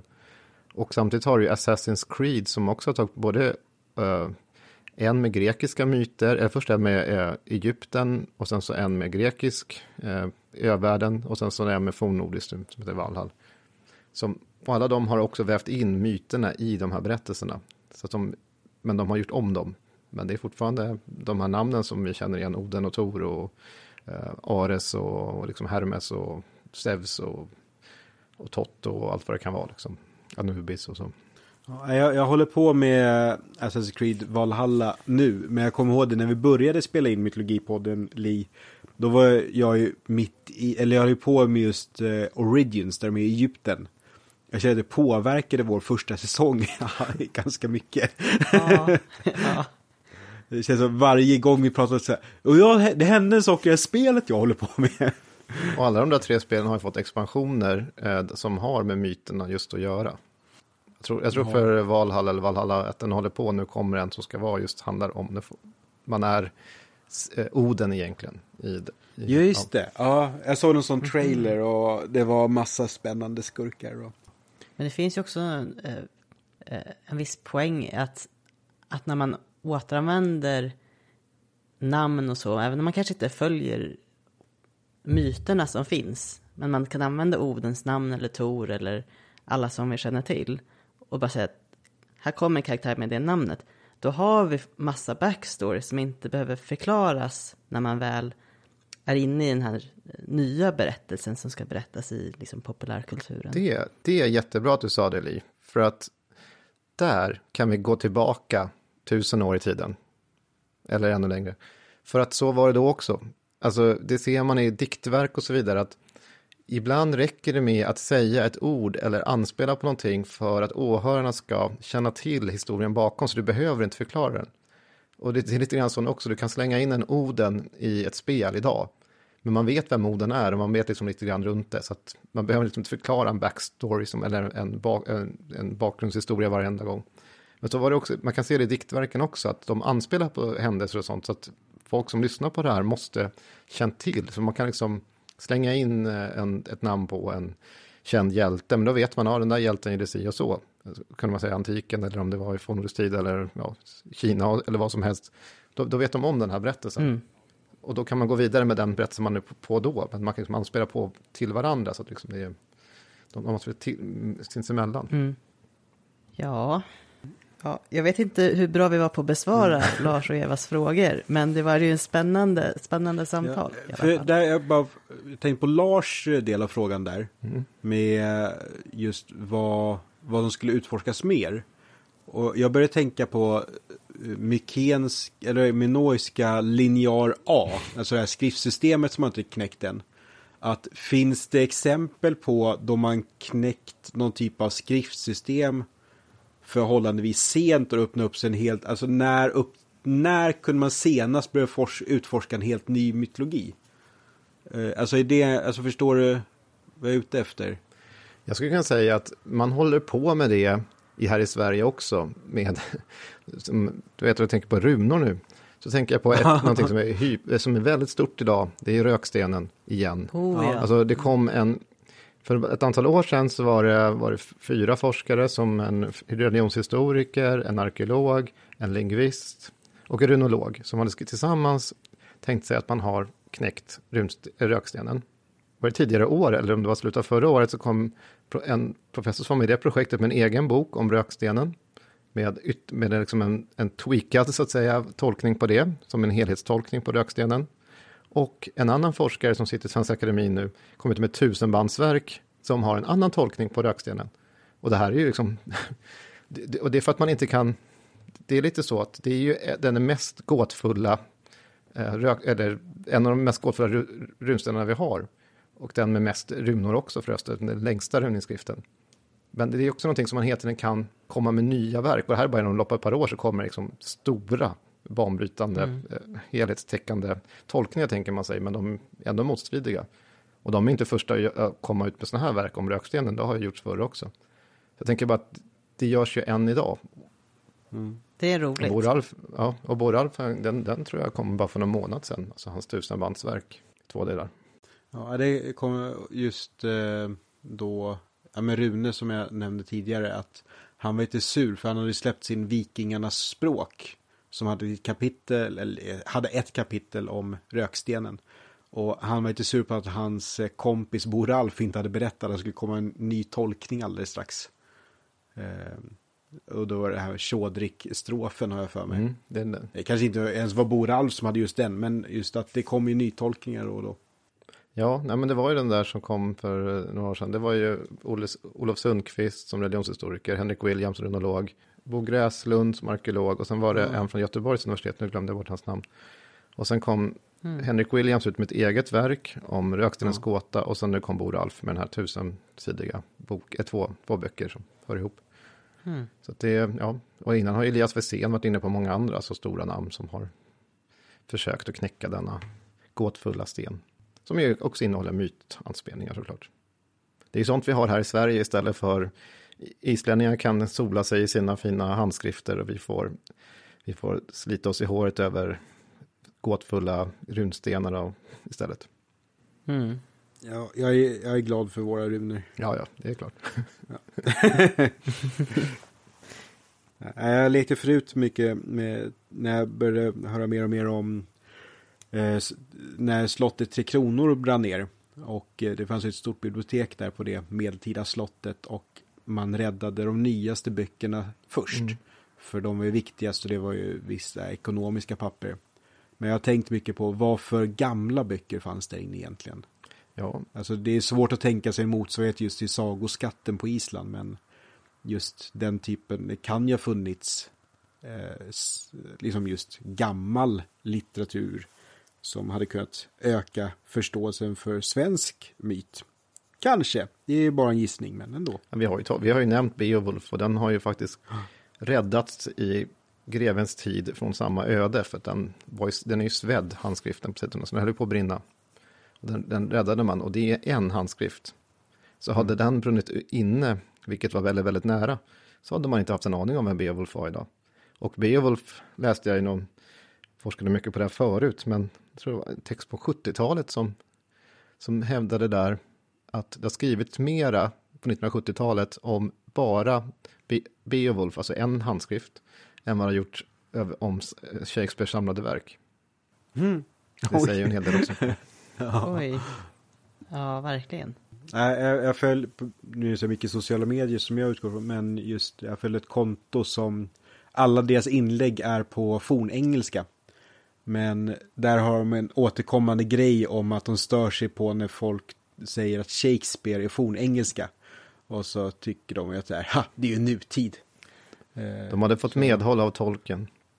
Ja men det är bra. Mm. Nej men eh, bra diskussion av den frågan också. Och vi tackar Lars och Eva från Oknytt för den. Eh, för visst eh, har, har vi, vi har svarat, eller du har svarat på den nu. Ja, men jag tänkte ytterligare på saker, jag tänkte på det här nya infallsvinklar. Det, det kommer ju fram skatter ibland som, och nya, jag sa till nya tekniker, men jag, jag nämnde förbifarten att det fanns, man kan liksom 3D-skanna bildstenar på ett sätt och få fram nya motiv. Och det är en ny väg att gå. För då, då helt plötsligt blir liksom, eh, en del stenar kanske har andra motiv, och kanske saker som man inte har sett som helt plötsligt bety- som framträder nu. Och där, om man lägger fokus där så kommer man säkert hitta på en del roligt. Och också som vi såg med den eh, världsberömda eh, graven i Birka, med att det är en kvinna som ligger i den där krigargraven. Det, det kunde man inte utröna för 70 år sedan. Ja, just det. Så det är sådana saker som med tekniken och nya, och att man återgår kanske omtolkar en del gamla saker som gör att man får fram nya rön. Som faktiskt är ganska viktiga och då handlar det också om, eh, ja, vad, vad, vad för typer av, alltså hur man tänker sig att materialet ska hänga samman. För så kan det också vara med en del äldre material, om man tänker sig att någonting bör höra till en kategori och sen per automa- automatiskt bara struntar i kanske noggrant analysera det för att man, det passar ens modell. Men om man återgår till och tittar på det noggrannare och sådär, så jämför handskrifter, det har varit något som varit stort i, inte minst i fornnordisk, eh, alltså diktning, alltså om man tittar på Edda-dikterna så har man länge utgått från exempelvis eh, Codex Regius, en handskrift. Men det finns andra handskrifter också. Om man kan jämföra dem med varandra, särskilt en, en som heter Hoixbuk som har en avvikande, eh, vissa delar i Völuspá som den kännas dikten.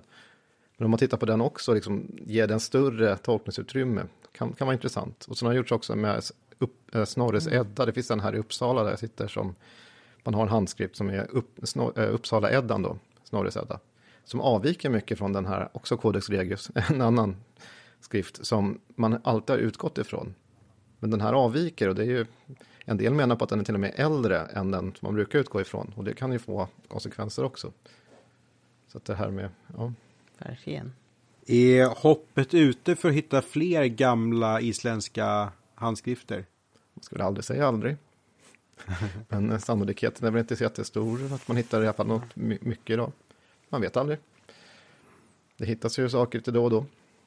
Jag, mina tankar får iväg på grund av en TikTok jag såg där en, ja, han är så här duktig på att prata om språkhistoria. Jag har skickat honom till dig någon gång. Han är bra på att så här, vi säger grekiska namn på egyptiska gudar så kan han ändå rekonstruera hur det sades på den tidens egyptiska. Men han började prata om att det hade hittats en ny handskrift som verkar kunna vara i klass med Beowulf. Och så mynnar det ut i att det bara är ett taskigt skämt. Men jag hann ju få som puls när jag satt och tittade på den här TikToken. Och det handlade om en dansk prins och allting var så jättespännande och sen så bara blev det trams och alltihopa. Men eh, då hann jag börja drömma om att det skulle kunna dyka upp fler grejer igen. Det har ju hittats grejer som man kanske har känt till vid namn men som man inte haft själva skriften. Någonting är ju Judasevangeliet exempelvis. När var det man hittade, var det 20 år sedan eller något sånt där? Det är en koptisk handskrift, jag tror den är kopt, jo men det måste den vara. Uh, en, en gnostisk, ett gnostiskt evangelium där Judas står i centrum. Uh, det finns ju flera sådana här berättelser som inte kom med i Nya Testamentet, som eh, då i ett kyrkokoncilium som där gubbarna som satt där ansågs vara vägledda av helig ande, så att de valde vad som skulle vara med i Nya Testamentet och inte. Och så finns det det som inte är med i sådana saker som senare samlas i gnostiska evangelierna och sånt där. Men där, och apokryferna brukar inte heller vara med, så de togs också ut. Men Judas är en sån. Eh, och den nämns också av en kyrkofader, jag tror Irenius eller sånt där. Om det är 170 eller något sånt, som han fördömer den som en kättarskrift, men man har inte haft den, men den hittades ju, jag tror det var 15 år sedan kanske, 15-20 år sedan. Mm. Coolt. Jag vill minnas att när jag, när jag läste på om eh, Enuma Elish-eposet att, att man eh, till och från hittar då mm. så lertavlor med fragment ur den berättelsen om att man har sett att det är mm. olika versioner. Och det gör man nog fortfarande. Och det är absolut inte förvånande att, att, att, att, två, dels är det ju kilskrift så att de kanske har, kan bevaras på ett annat sätt, liksom ler. Men sen så, just det här med att det är olika versioner, för det är så, det är lite poängen här, kanske vi pratar om myter då, att det, det är ju så de har förmedlats. Det finns inte en enhetlig, för vem skulle bestämma den? När man inte har några skrifter, alltså det är ju en person, det finns inte någon slags eh, högpräst eller något liknande, någon, någon liksom kultfunktionär som, är, som har koll på allting och som kan ha koll på allting överallt, utan det är olika varianter av de här som traderas. Och sen som en person, då, en berättare, kan variera och byta ut alltså som byggklossar i sitt huvud. Det finns ju berättare i senare tid också som lever mer eller mindre på det här sättet, att de kan hålla kanske hundratals, om inte minst tusentals berättelser i sitt huvud som kan bara förändras eh, allt eftersom eh, åhörarna ställer frågor och önskar saker och ser liksom att de byter ut, de berättar, som kan kombinera på olika sätt. Det är, det är helt fantastiskt egentligen. Ja, bara det att berättarens humör påverkar ju att vad vill man betona den här gången och den baserat på hur man känner inför de som lyssnar just den gången. Ja, och kan väva in olika vägar i den här berättelsen som man är på väg med, men kärnan är fortfarande detsamma. Alltså det finns en kärna i den. Mm. Och från när man upplever är någonting, alltså ett epos eller liknande, är ju en väldigt speciell känsla. Jag var själv, hade jag turen att bli inbjuden till British Library när det var, eh, när han, en person som heter Benjamin Bagby läste upp Beowulf på fornengelska. Och han hade rekonstruerat den här harpans från Sutton Hoo-graven. Och han hade en projektor som hade modern engelsk översättning bakom sig, men han läste upp första halvan till och med om det var Grendel eller Grendels mor. Eh, jag vet inte om han kom till Grendels mor, men i Grendel var med. Hela den biten fram till dess läste han upp på fornengelska. Det enda han gjorde var att spela lite grann på den där ibland, höjde och sänkte rösten, småsjöng ibland, fast på fornengelska. Och det var, man satt ju som trollbunden. Det där jag fick personligen bara en känsla av, tänk att få uppleva alltså, den här typen av eh, sagor, hjältesagor och myter och sådär framförda säg ett kultram exempelvis. Det skulle ju vara spännande. Nej, och så bara en sån sak som, ja men vilken ljuskälla att ha en eh, sån berättarstund vid en eld och just eh, alla lukter och stämning och ja. det, det, finns faktiskt en detalj, nu kommer jag inte ihåg vilken arkeolog som skrev om detta, men det är en av, av hjälmarna från Sutton Hoo som, som är alltså som ska vara, ha alltså, ädelstenar runt ena ögat just. På ett sätt, och på det andra också, med att de är mörkare tror jag Ja, det är väl, det är väl guld inlagt under, um, under granaterna i ena ögonbrynsbågen. För att det ska glimma extra mycket. Just det, och det, och det är ju en sån sak som, om den tanken är rätt, att sitt, är person framför dem är någonting i, ett, i en hall, och så, speg, så får de liksom reflektion från elden då kommer ena ögat lysa upp och inte det andra. För det kommer fortfarande vara mörklagt. Och då är man ju representant mm. för vem då? Ja, Oden. Så att det blir, blir en väldigt speciell liksom, mm. stämning. Mm. Det är Paul Mortimer från eh, reenactment-sällskapet Wolf Udenas och eh, Neil Price det, Neil som Price, har skrivit den ja. artikeln. Uh, An Eye for Odin, Divine Role Playing in, age, in the Age of Sutton Who. Just det, ja. Nej, men den tyckte jag var mm, tankeväckande. Och det där Ja, det här guldet som är bakom granaten, alltså det är ju slipat på samma sätt som, eh, alltså, vad ska jag säga, som en reflex. Alltså de här tjockare reflexerna. I mitt huvud som alltid formade som Mumintrollen. Men att just att ljuset går in i granaten men sen beroende på hur slipat på baksidan så kan det reflektera på olika sätt. Så det är verkligen, det är verkligen genomtänkt. Eh, och det finns fler exempel, alltså det finns någon sån korpavbildning på något annat fynd, eller fågelavbildning i alla fall, där just ena ögat har samma typ av guldfolie bakom granatinlägg.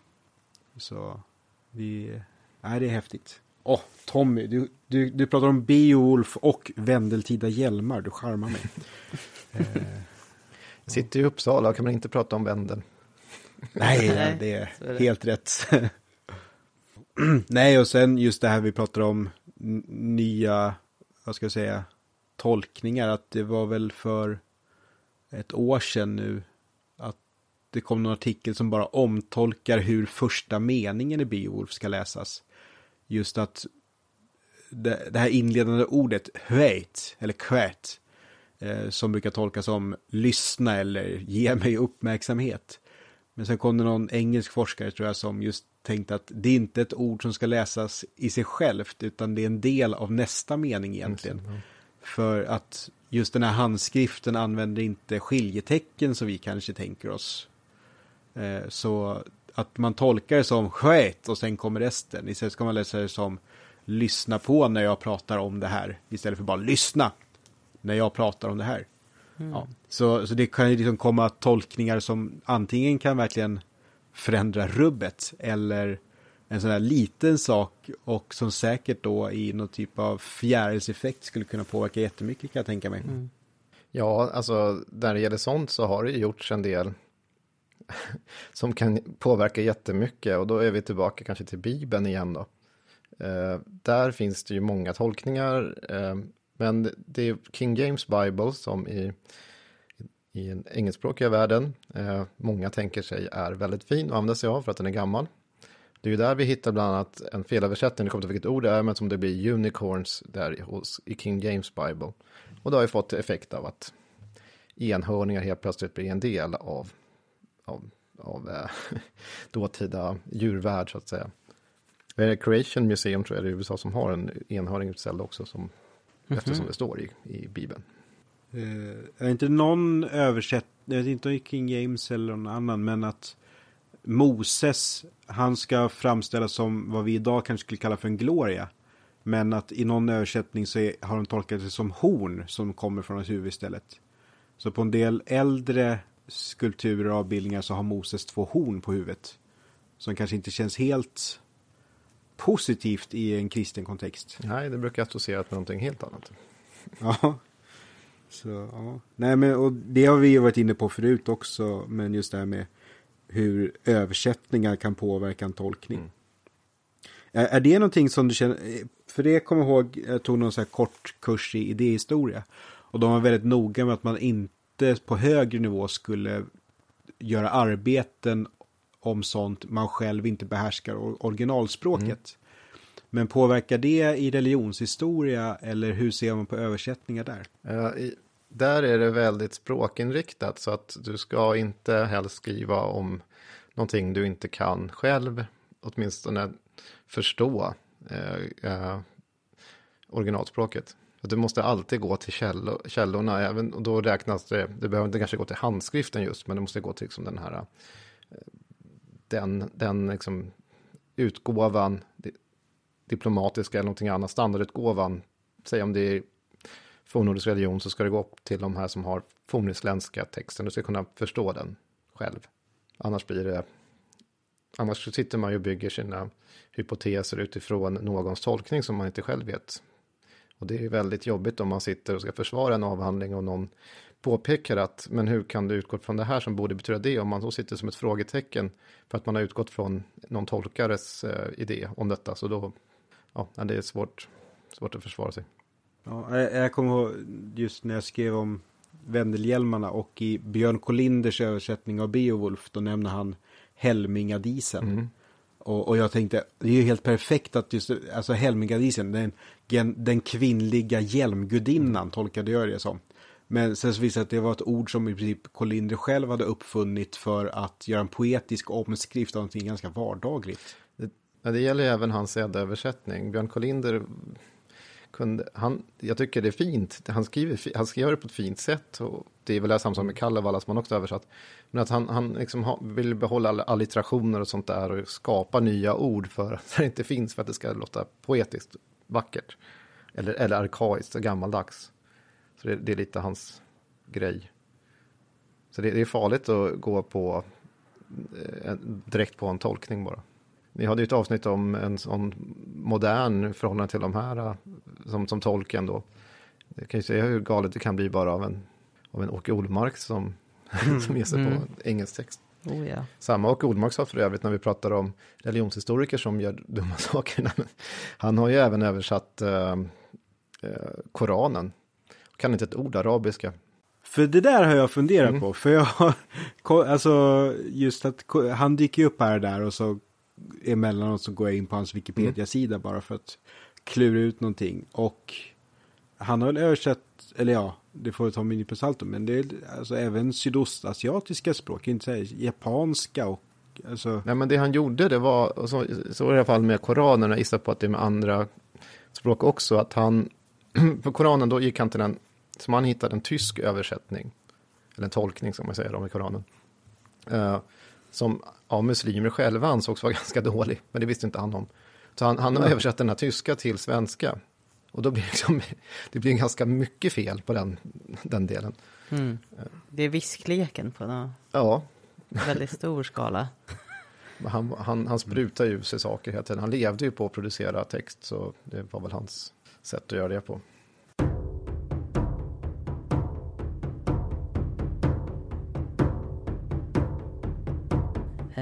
Sista punkt här, vi undrar, har du, har du något lästips som du vill dela med dig av Tommy? Kanske något du själv har skrivit om? Ja, det kom faktiskt en bok eh, nyligen som, på engelska då på 700 sidor. Eh, som är en samling artiklar som heter Folklore and Old Norse Mythology. Jag tror att det är 22 bidrag i den. Där får man en ganska god syn på vart forskningen ligger idag. Mycket teoretiskt också om både myter och det som står i centrum. Och eh, folklore. Men oftast är det folklore som har lite grann med fornnordisk mytologi att göra. Annars kan jag säga, Mm. eftersom jag pratar mycket fornnordisk mytologi, så kan jag väl ändå slå ett slag för eh, en bok som har skrivit av en religionshistoriker som heter Gro Steinsland, som på svenska heter Fornnordisk religion, som jag skulle säga att det är den bästa svenska eh, boken som finns nu. Den, jag skulle köpa den på norska om jag skulle få tag på den för mycket finare med ma- massa vackra bilder och så, färgbilder. Och så har det kommit, Jag tänkte fr- fråga tidigare vad du tyckte om den, men jag vågar inte riskera att sabba en bok jag tycker om. nej den är bra. Men det var ju skönt Ja. att det blev så här. Nej, hon är Ja. professor, i religions, professor emerita i religionshistoria, så hon, vet vad hon pratar om. Ja. Och sen så finns det helt, en helt ny bok nu som också är runt tror jag 700 sidor. Som är Karen Beck Pedersen. Den är, vad heter den, Norrön religion gissar jag på, den är dansk. Eh, som precis har kommit ut, om det var i slutet av förra året eller så. Okej, Men det är också, jag har inte läst just den, men jag vet att hon som forskare är bra, så den bör vara väldigt bra. tack så mycket. Nej, och du, du får ju ur artiklar mer ofta än någon annan jag känner och på min senaste att läsa-lista det kom en artikel om ull och eh, skade och skidåkare.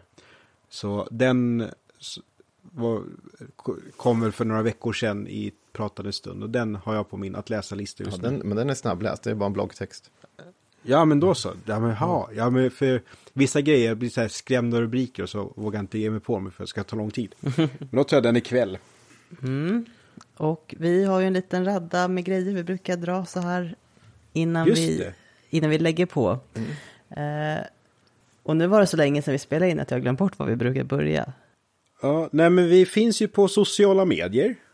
Ja, vi finns på Facebook som Mytologipodden. Vi finns på Instagram som Mytologipodd. Eh, vi finns där poddar finns. Vi har en hemsida. Och vi har startat ett TikTok-konto men jag har inte lagt upp någonting där än. Eh, men jag har stora planer så vi får se när det kommer igång. Och vår hemsida är www.mytologipodden.com och där kan man även skriva till oss. Och Tommy, var, var, var kan man höra mer med dig? Ja, då kan man ju gå och lyssna på podden när man talar om trollen. Då får man höra mig pladdra om folktro en gång i månaden ungefär. Och mycket mytologi också. Ja, det blir mycket mytologi också. Ja. Ja, men då ska du ha ett stort tack Tommy. Tack själva, det var jättekul att vara med. Ja, är jättekul att ha det här och eh, känns som en toppenstart på en ny säsong. Så, eh, och också så här bra avsnitt att kunna referera till sen också. Eh, Just att vi har gått igenom en hel del viktiga saker, så stort tack för det. Mm. Och jag kommer bara ligga lite sömnlös över hur oavbruten är senare traditioner och masagudar. Men vi får se hur det blir med det. Men det var allt va? Det var allt. Tack, Stort tack allihopa! och hej då och vi hörs igen om en månad.